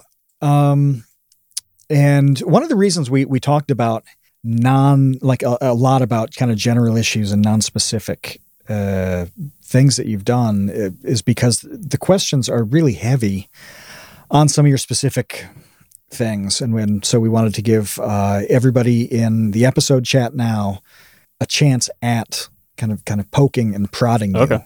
uh, about all things all things cage um, uh, first one here is is from Slush, uh, which we had a great episode with Slush and Glink, and check out his channel. Um, what's what's an album you really love? Uh, Bone Machine by Tom Waits is definitely up there. Um, it- this was a very experimental album. If you're familiar with Tom Waits, he's an experimental person who's kind of transitioned into a lot of different genres of music. But but Bone Machine was it was like post-apocalyptic themed, and it's just a really dirty uh, sounding album. They recorded it in like a, a stone cellar of the studio next to a water heater, just because it had grimy reverb. And overall, the the mood of the album it, it makes you just feel like you're by a- a burning truck in some Mad Max world, and there's blind, crazy people dancing to some some prophet's uh, prayer for death. And I don't know that that's a great album. To definitely listen to that. Another one, I guess I, I really like uh, "Downward Spiral" by Nine Inch Nails. I got into that. I got into Nine Inch Nails when I was 24, which is a little bit late, but uh, big. That was kind of late in the Yeah, game. yeah, Yeah, big big fan of um, Downward Spiral. Their first or their second album, I think. That's kind of awesome, though. There are some bands that are like obvious bands that you should have listened to when you were 14. Right. That, uh, you know, it's kind of a fun thing where you're like, wow, I'm 33 and just starting to listen to whatever. I don't know. But for one second, I, this is a non sequitur, but it popped in my brain. Matt, the fact that you remembered the name PJ Carlesimo, but you forgot Latrell Sprewell is re- very funny. I couldn't remember me. Sprewell. Yeah, it was so weird that I I could picture Carlesimo uh, being like a kind of skinny weird loser complaining about getting choked, but I couldn't. And, I knew uh, Sprewell's cornrows, you know, because he was so famous for wearing cornrows at Yeah. that time. But I could not come up with his name. Yeah, no, it's just funny the way that the human mind works and the way that memory works. Like to remember PJ Carlesimo but not Latrell Sprewell is so funny to me because it's like nine, 99 out of 100 people are not coming up with PJ Carlesimo. They're, they're saying that's really who a- is the coach that Latrell Sprewell choked? These all sound like made up it's names. so much more obscure. it's so much more obscure though. Like if somebody said, "Oh, who who is the guy that that Monica Lewinsky got in trouble with?" You know, you'd think it was insane, right? Yeah, yeah. But, but Monica Lewinsky was a household name. PJ Carlesimo. I don't even know if he worked after after the Timberwolves. Um, I guess he's a broadcaster on CSN New England now. there you go. There you go. Um, so, oh, this is a good one. This is a good one. Uh, this is from uh, the Grinning Reaper, who, thank you for becoming a patron today. This is one of the better decisions in your life. Uh, wants to know, Rusty, what your cat's name is, uh, because the Big Rock Candy Mountain video was really cute. Oh, uh, my cat's name is Carter. It's a female cat. I didn't name her. Um, my old roommates were huge fans of Lil Wayne, the Carter's, the Carter Three album. So they named their cat Mhm. Carter. And then we got evicted from the house, and they left the cat behind with its five brand new kittens, and so I had to uh, adopt them about ten years, eleven years ago. Oh yeah, yeah. You you kind of you kind of have to man up and take It, responsibility. it was either in that, that, scenario, or put them in a bag and throw them in a river and hope that they washed Oh, ashore that's and bad. met up with Tom and Jerry later. Yeah, yeah. The odds against that uh, would have been long. Yeah, definitely. Um, it, Grinning Reaper had another another question that, that I think is good. I, I really like asking people who do a thing about the things they like in that thing. So uh, Reaper asks, "What your favorite song?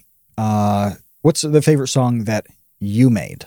Um, probably we're the gang stalkers. It was on my last album. I think it's the it's either the last song or the first song. I forget, but it was the last song that I wrote for the album. It, it's always like the ones that I don't take a lot of time to to write and record that I ended up liking the most. Mhm. And uh, I was like, oh shit, I just need like a filler track. So I thought of it on the bus, on you know, just riding the bus home and recorded it, and it seemed to have a, a pretty large impact if you're familiar with gang stalking, um, where you know people think that the uh, government agents are following them around and spying on them. In one instance, um, it, it got a lot of feedback from the gang stalking community because in the song itself, I'm playing the role of someone who is one of these government agents and just talking about how we like to go around and harass people and uh, you know like uh, kill them and erase any records of their existence, playing into their fears oh shit kind of going back to what we were talking about with like uh,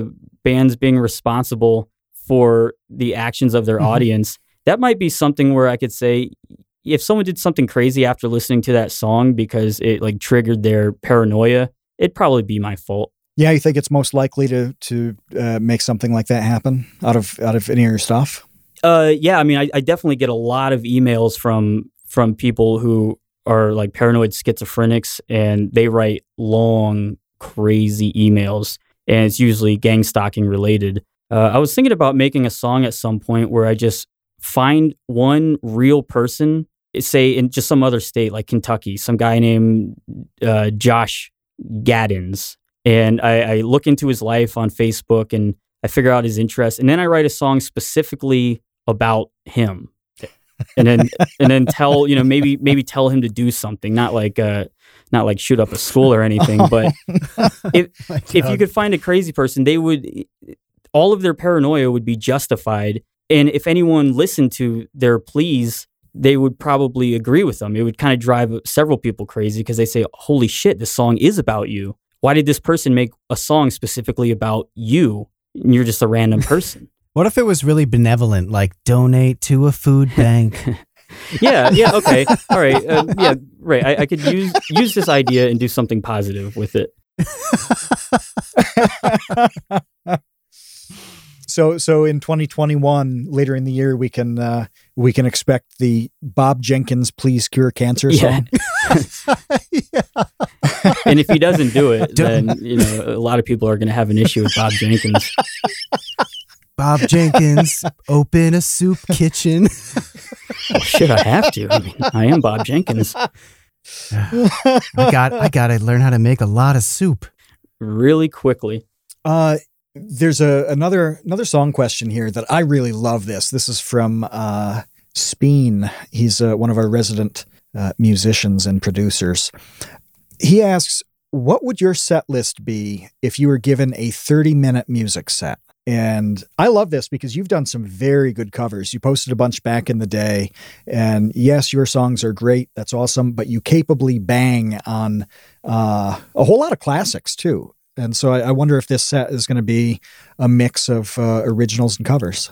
Yeah, it, it would have to be. And the the thing about like playing a set, especially with a lot of the music that I make, it's uh it's a lot of instruments compounded over each other and layered. So some of them are very difficult to play, and I, I can't e- actually even perform them because I can only do one thing at a time, like sing or play whatever strange bass riff. So it had to Yeah. be probably more acoustic guitar based. Um, I don't know. I would do like, should I name specific songs, or is anyone going to even know this? Yeah, throw a few out. Uh, songs like uh, Adipocere, um, We're the Gang Stalkers, probably yeah, more guitar based songs. Um, the Final Voyage of the Whalers Essex, and and yeah, definitely a lot of old cover songs. Probably some more obscure ones if I could find them. I, I don't really I, I try not to do covers that are overdone. I mean, I really don't do that many cover songs these days, but j- just songs that are Mhm. always stuck in my head. Um, Brother, can you spare a dime? And um, if I could learn Spanish, I would I would learn a version of Malagueña Salerosa. Um, and I'm not really sure how how to fill a 30 minute spot, but that's about like five six songs. 30 minutes a long time. Yeah, um, it'd be cool to get a band and then do something like a, a heavier song or like one of the hip hop ones, like um, uh, "The Lives of Flies." I think that would be a crowd pleaser. But And you haven't you haven't gone the band route, have you? I played in a few bands, but I, I played keyboards, so I was in the back. Um, eh, yeah, no one really cared about me. If I if I messed up, it didn't really matter too much. Uh, th- something about like I, I have terrible stage fright, so it- being a singer would terrify me because you can mess up a lick on a guitar and get away with it, but it's it's hard to Oh, mess up a word totally. if you have like a very vocal based song because people know that that that's not how you say that word or you forget the the line and then you have to repeat yourself. You have to really think on your toes like that or be comfortable with it and uh, i don't know i i feel like that would i feel like i would mess up a lot if i was playing live. That's kind of why i avoid it and also it's such a pain in the ass having to practice and lug equipment around and deal with booking and whatnot it's not really fun in my opinion Logistics are logistics are a full time job on that kind yeah of thing, yeah aren't they? absolutely That's why I stopped pursuing music. Is literally that reason. Is yeah, yeah, like the idea of doing open mics and then eventually getting gigs and yeah, like having having the band and you got to get a van and you got to lug all your amps around and stuff like it's exhausting. I'm very tired. I'm a very tired person and uh, I just don't have the energy for that. It's amazing. I think you almost have to be you have to have at least one manic person, I think, in oh a band. Oh, absolutely no there, there has to be a band leader who will do all of that stuff. You could have the other people be depressive or like one person be depressive, but maybe the rest of the band has to be manic. But it's so much work, yeah it, so much it energy. has to be the drummer. Like someone has to call the shots because especially if you have say five people, six people in a band or whatever, i everyone can't just do whatever they want. They can't go off in their own direction, or else you have just a Yeah. really messy composition of a song. So someone or like a team of people, maybe two people, they have to say this goes, this does not, and make the final decision and do the booking. Because and that was what was good about being a keyboard player. I wasn't really an important member in the band in the sense that if if keyboard wasn't in a lot of these songs, they could figure out how to fill in that spot with another guitar riff. And uh, I, I like that lack of responsibility, but at the same time, man, just going to practice and all the bickering or all the bickering that goes on, and it, it's such a slow process that I was like, man, I should just go home and record my own songs. It'd be a lot more fun. You cannot have a depressed drummer because lugging your drum kit around and setting it up and breaking it down, it, that's the most annoying thing. It's like uh, like Johnny the depressed drummer would almost be a really funny character. Just constantly it probably show's over. Time to tear your set down and put it all back in your ba- van. just fails. Yeah, can you Like, imagine I- the The people? guy from Def Leppard did it with one arm. What are you complaining about? oh, he he had Oh, a roadie though. That must be the most positive person on the planet, the Def Leppard guy. He had one arm I and he still still drummed. by the time by the time he was in uh, that accident, I think his his career was somewhat advanced, so he wouldn't have been entirely dependent on lugging his. well, you know what he said. He said, "I'd give my left arm to, around. to play guitar." You're right. Def Leppard definitely had roadies by then. That's important. Can you imagine Yeah, playing the double bass, like picking that instrument in your youth, and then you have this giant double bass that doesn't fit in anything? Like uh, that's just that would be hell. Why didn't I? uh, Why didn't I pick the violin? I remember this in school when when people had to take their instruments on the bus and walk them between the schools to practice and things like that. You know, in in like eh, you always look at.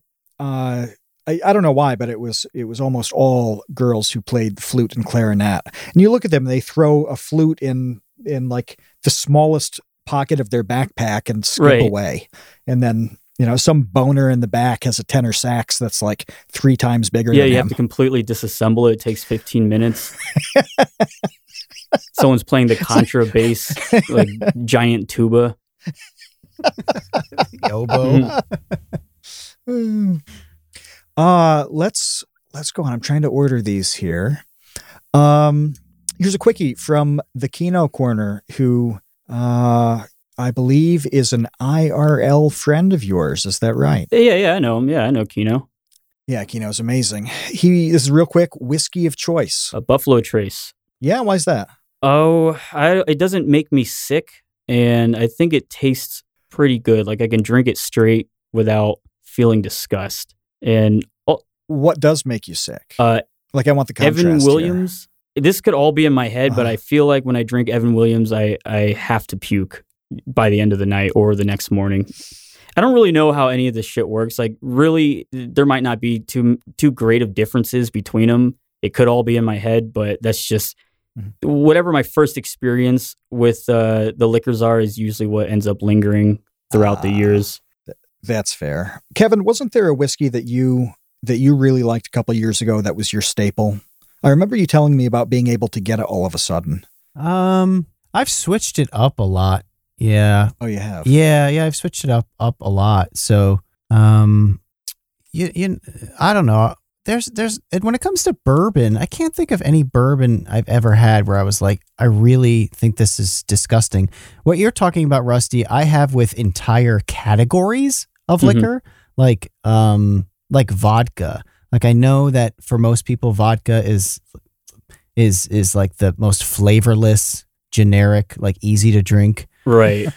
a liquor i can't because when i was uh i don't know pretty young when i was pretty young i drank a lot of vodka and i and i blacked out and i threw up all over the place um, Oh, yeah. so i never was able to drink vodka ever again when I think of vodka, So I- I, I really I think of those those liters of Skol that I would just get in high school, just like the cheapest ten dollar giant plastic bottle of vodka. And uh, yeah, I, I, I it take me a while to come back around to vodka, but I mean, uh, I'm not a snob. I'll drink anything besides like a horse cum.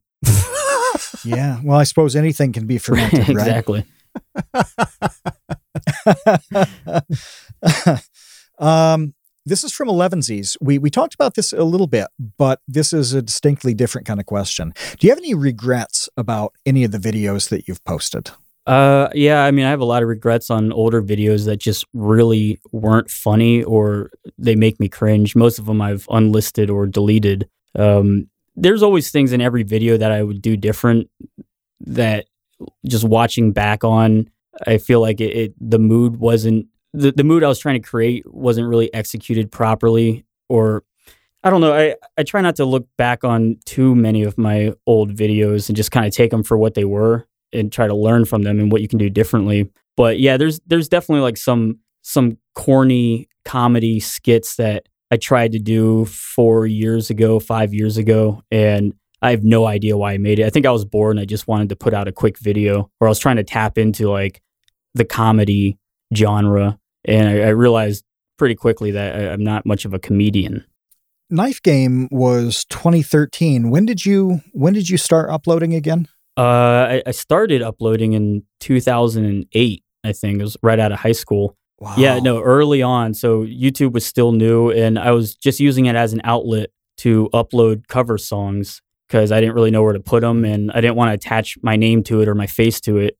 So I just wanted to throw it out into the void where no one would know who I am and see how they were received. And um, I, I think I deleted my old channel, so I have a new one now. That the one I'm using now is I started in 2009, so it's been a while. Okay. I didn't really use YouTube though as like pursuing a job or or anything for like four four years, four or five years. I think it was like 2014 that I actually started trying to take it somewhat seriously. And uh, 11C's tacked another one onto that. Um, do you, do you care about the people who who dislike your humor? I mean, we we talked about that earlier too. But does on any level does it kind of get to you when you're criticized? Uh, only not online. Online, it doesn't bother me at all Mhm. because you can just kind of weigh the pros and cons. And if there's a lot more support than you know criticism, it doesn't bother me. Uh, also, I just don't read comments or anything like that. But in real life, yeah, uh, things I people don't know the character. I'm not really that I'm playing a character, but people don't understand like the the world of which I'm releasing these videos, and so it can come off really crude to someone who's not familiar with my channel if they for the first time see you know the the new song and they're um they just think that I'm just mocking suicide or whatever, which I guess I am, but uh you know not with like the ill intent that they might think. If they're familiar with my other videos, then it kind of it doesn't seem so crazy or out of place. Is this friends or family or what? But family doesn't really seem they don't really care because they know me and I've always had like a dark sense of humor. But yeah, like uh, if if my IRL community or peers were to go through my Twitter and like read everything I tweeted, they would probably think I'm a fucking monster just because they wouldn't they wouldn't understand you know necessarily what I'm trying to do. But I don't I don't know. I'm, I'm not really sure how to explain it, but it's it's it's harder to explain to them the the context of what I'm doing, I suppose, unless they're already very familiar with it. And most of them do not care at all about what I do online. No, I think I think that makes a lot of sense because I tried once, and I'll never try this again, to do one of my Twitter jokes on Facebook. Oh, okay. And that was received really weirdly because uh, I don't on I, I don't use Facebook. The only people I have on Facebook are friends and family. So I don't have like a public facing Facebook or anything. And um, I I wish I could remember what joke it was. It was something about apples, and uh, all of the replies were v- taking it very literally. And it was obviously, well, it was obvious to me, and it was obvious to people who follow me on Twitter that I'm just being an idiot. Um, but when I tried to be that idiot, which on Facebook, it was like, uh, I don't know why you said this about, you know, um, these these apples really are not really good for pies. I don't remember what it was, but it was like a very, very serious response. Well, I mean, that's like the thing about Facebook that we are talking about. I mean, everyone they they take everything so seriously, and they're looking It's very literal. they're looking for someone to fuck up, and they're looking for someone to attack. So yeah, there's really not a lot of room for uh, joking or sarcasm or being subtle, subtly humorous about something because you're going to have to explain in great detail exactly what you meant and why you find it funny. It's it's really not worth it. no, it's really not. Yeah. I want to start being brain dead on LinkedIn though. That's that's the next level challenge to me. Is like, yeah, you can be you can say brain dead things on Twitter and Facebook. Like anybody can do that. But but why not LinkedIn where it's really completely out of place? That's the challenge for 2021 is to get real awkward on I'm gonna have to make a LinkedIn right after this. Reserve my name. Is to get quickly banned from LinkedIn. Oh, you won't get banned, but you- but you will uh, you will definitely never be hired again. it is such a weird thing though, like how uh, just going from one website to the other with the exact same content, you receive wildly different results and and uh, reactions to it. Like it could be extremely positive if you post it here, but extremely negative if you post it here, or just 100% confusing. Like uh, uh, some things I'll I, I have this problem with TikTok. I don't really understand who's on TikTok or what they want to see or what they're into. Mhm. So it's just like constantly trying new things to see what works, and then uh, what doesn't work and gets me suspended. I do want to want to point out that LinkedIn is a friend of the Create Unknown, and we're a friend of LinkedIn. And uh, if you go to linkedin.com slash create, you'll get $50 off your first job post. Oh wow, So that was a good go. tie-in. we went into a very nice plug on that, didn't we? Um, Boromir has asked me about pizza. I don't know why, but it'll only take two seconds. What's my what's my least favorite pizza? Because we did have a segment episodes ago, uh, actually about a year ago, about about favorite pizza. Uh, my least favorite pizza is something that doesn't have red sauce. It's really that simple. Okay, if it's one of those white pizzas where it's like dough then cheese, or some odd Alfredo white cream or something like that, it, it ceases to be pizza. This is a different dish.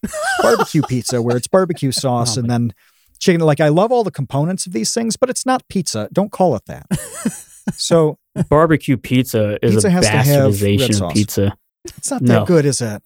No. What's your What's your favorite? If you so, the entire pizza bar is open. They will get any ingredient you want. They will do any crust you want. What pizza are you constructing? Mm, uh, I'll, I'll really eat most any pizza, but I, I really like the uh, the greasy thin slice, simple cheese with pepperoni, and um, yeah, that's about it. Something that'll give me heartburn and Good. make me regret it the next day. I will say, uh, I'll piggyback on your white pizza comment and just mention that every, I don't know what it is, every five years or something, I forget how boring I think white pizza is. And I'll order it thinking, like, just looking at it, like, that looks really different and really awesome. And Mhm. I want that and I'll get it and then immediately regret it. Like, through, like one bite in, I'm like, why do I keep forgetting that I don't really like this? like it's fine. It, it's I'll eat it, but if the alternative is pepperoni pizza with you know marinara sauce, whatever, it's a million times better. It's like going to CiCi's back in the day, where you have the choice of fifty different pizzas, and you can take a slice of each, and uh, your body almost instantly rejects it because it's it's unnatural. the CiCi's buffet is the one of the better laxatives Oh, yeah. in the world. Uh, Dojangles in the the baby gang says California pizza kitchens barbecue chicken pizza is the sex. Um, I've got the I've got the window open to ban her from the Discord server right now, and and if if I get enough votes here, I will push. I the do button. like that. I do like barbecue pizza. I don't find that. I, I- I'll get that every now and then. I'll be fine with that. it's Decision. it's like I'll just make it's that like clear. the Bill Cosby sex, though. what? What does that even It's mean? just not, it's not good sex. It's it's uh it's the bad kind. coerced Yeah, and illegal. Yeah, and sh- and should be I think there's actually a different word they use for that. yeah, horrific and life ruining. Yes. oh, good God. Okay, so this is um well, Kino's got two. Uh, I said I wouldn't ask this, but I'm going to because it really is a yes or no kind of question. Have you ever had sexual relations with Emp Lemon? uh no, I suspected it was going to be Yeah, no. and I never will. Uh, Emperor Lemon, and and you won't. Okay, well that's that's news then. If you've committed to uh, keeping this a no for the the future, then Wait, did did he say something? I, I know nothing about this. All I do is is read the okay, questions. all right, all right. I'll, I'll go with no then for now. We'll keep that a mystery then. Okay, okay. Uh, Kino's real question, and this is a great one for us to end with here, is uh, were there real life inspirations behind the characters in Requiem of the Crazies? And if so, who are they? Oh yeah, yeah. Back when I used to play in a band, uh, like I said, like ten years ago or whatever, there was there was this homeless guy named Bullet who used to come up to the venue and not really harass people. It's not like he was just asking for money, but he just liked to talk to people and people would give him money. But uh, he had uh, he was the inspiration for one of the main characters, Vern, because he's just like an old black guy with balding hair, like really patchy. And uh, this guy Bullet, I remember once he he pulled me close and he said, or he, was, he wanted to tell me a joke, and he pulled me close. He said, "I'd fuck you in the ear, but you'd hear me coming." And I I remember that was Oh, a little little hacky, but What? it was it was funny coming from this really sketchy homeless dude. But also he he would go on and talk about how he lost his family. He used to play the saxophone and he got addicted to drugs and he's got a daughter and a wife out there somewhere. So that kind of stuck with me. It seemed like a it was a really interesting dude who just kind of disappeared over the years. Probably dead. And when was that? Like when? What was the era when Uh doing that? 2010, 2009ish. Okay, so good, good ten plus years. Yeah, I, I actually wrote. I, I used that that character in a few songs actually, or in one song um, called "Requiem of the Crazies." I'm re- really not original when it comes to coming up with new titles. Once I have something, I just use it for everything. So I I had a song about homeless people called "Requiem of the Crazies," and the main character is a a version of this character, Bullet. Um, That's good. I have one more question. I actually have two more questions. Sorry. One is a fun question we ask everybody, but the other one is just to satiate my own curiosity. Do you have a sense of how many issues uh, the comic will run for? Yeah, I'm, I'm planning for eight issues, and each issue is about 35, and there'll probably be 35 to 45 pages of actual comic book. Um, and I think I can get the story done in eight issues. Now, I haven't really written anything this long before, so it's possible that I'll have to do more to really get the story out there because I don't want to like limit myself to eight issues and then have to rush the ending. So, but yeah, Right. prob- probably about there, maybe eight to ten, something like that. Okay.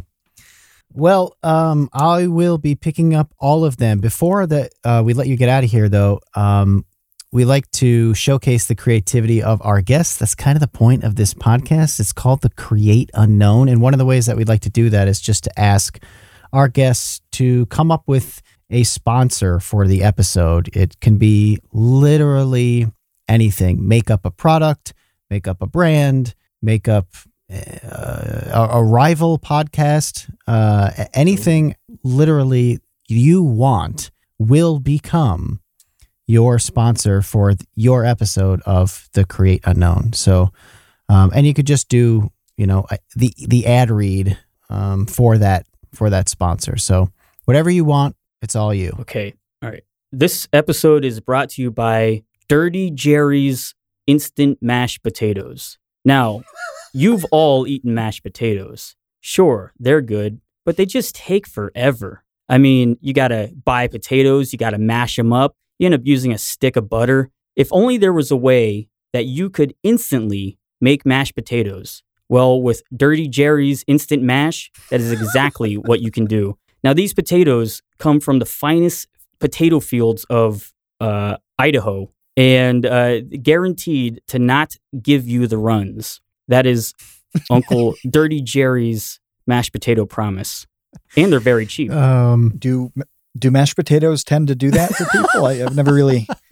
Is that a common mashed potato problem? that's what I liked about it. That's what I liked about the promise. it's, a, it's an easy like, guarantee. no one no one's having this problem so we can we can promise you that you won't have yeah, it it's about ours. solving a, a problem that no one It's- has, and you will be 100% successful every time. It's the classic uh, under promise and over Right, deliver. right. Very effective. it is i love the name dirty Dirty jerry's that's that's the brand that i rely upon And you can also get for flavored. It's the only mash. potatoes we you, eat. you can get flavored versions of this instant mash. Um, there's there's pickles, there's Gatorade, um, there's vodka. I don't know. what color what color of gatorade all of them or just red or what Ooh, red mashed potatoes. What would be the what would be the most disgusting color of mashed potatoes? Probably purple. Hi-C ecto act- Green? Yeah, yeah. All, all of these work. You can get them in all colors. yeah yeah green mashed potatoes sounds pretty bad I think I'm gonna try it.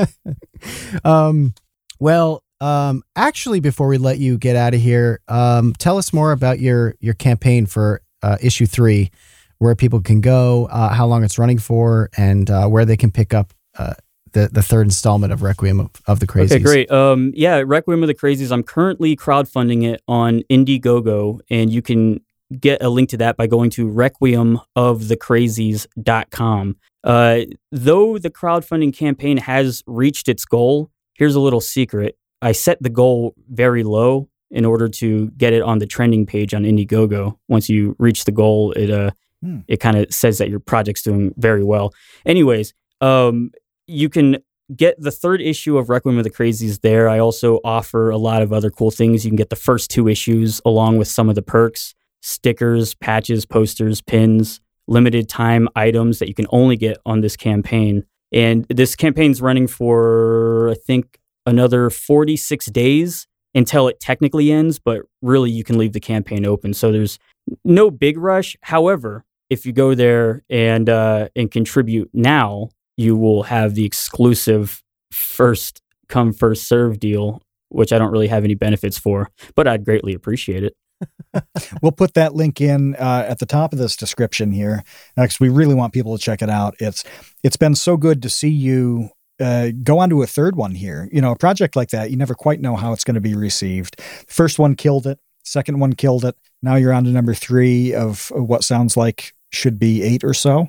Um, that's awesome. So we'll pop uh, those links in pretty much pretty much all the Rusty link uh, Rusty Cage links that matter are going to be at the top of this description. So Oh yeah. Also, Uh, uh, sorry on the campaign. this- I didn't mean yeah. interrupt. Uh, if you haven't read the first two and you want to, I have them online. So all the pages are online. The link is on the Indiegogo campaign. If you just scroll down, you'll see a link where you can read part one and part two for free. nice. Yeah, that's awesome. I- I'm just so excited that you're doing a comic, dude. Like everybody that has Yeah. t-shirts or, you know, pins and you're doing something that you're really passionate about and very few YouTubers have ever done. So that's very exciting to me and that's why I'm happy to support it it. and uh, I would love yeah, for more people to to go check it out. Um we we ran long because we just got into intense long. stuff that I didn't even This think we were going to get into. This but- is the John Holmes of Hell TCU yeah. podcasts. yeah, okay. Yeah, don't look up that reference, anyone yeah, who No, doesn't no, know no, who no, that And Tom, don't put the link in the chat either. Skip this one. yeah, skip that. Just ignore it. Ignore that one. Um, thank you to all of uh, the lurkers who uh, hung out with us, all the lurkers who are checking us out for the first time. We're here every Wednesday night because, and this is the only reason, TCU night is Wednesday night. So Yes, whatever is. you're doing the rest of the week, you know, good luck. I hope all of those days work out really well for you. But remember that Wednesday night, you come here, 6 p.m. Eastern Time. We're on the Discord. And if you want to chat with us, then you just have to become a patron. It's two bucks. It's two bucks. Go to patreon.com slash the create unknown and uh, and go do that. Start as a two dollar tot, and then who knows, six six months from now, you're gonna be in the baby gang and your life is just gonna be completely upside down Yeah, yeah. In the best possible way. Uh, Rusty, thank you again for hanging out so long and for hanging out with us at all. And uh, yeah, man, good luck I on your appreciate it. project. Thank you for having me on. I had a lot of fun. I hope my, uh, All right. my I hope my mouth we'll wasn't see you. really spitty. I feel like I can hear it in my headphones. I didn't notice. Sounds good to me, but Yeah. but that's that's going to be Ben's problem when he uh, edits our our, uh, Oh, our audio. Ben. So as long as it's not a, a Kevin and Matt problem, then it's fine. Thank you guys. I don't think it's a problem. All right. See you, Space Cowboys. Thanks for listening to The Create Unknown. We'd like to extend a huge thank you and congratulations to the Tots and Dumpster crew who save tiny little lives every month. A tremendous shout out to our elite baby gang Trevstead, Boromir, Bot Dogs, Chinchilla, Isaac, Conrad, James, Jeff Davis, Patrick Pister, Baseweight, and Dojangles. And thank you to our grizzled, battle hardened child infantry Jen Meffisanti, Kevin Menard, Mikhail Steinke, Risebread, Sean Malone, Triple Question Mark, Monahan, Ryan Kinder, Sheep, and Maruko. Thank you as well to our producer and editor Ben Webster and to our media manager Dan Yosua. The Create Unknown is an unknown media production.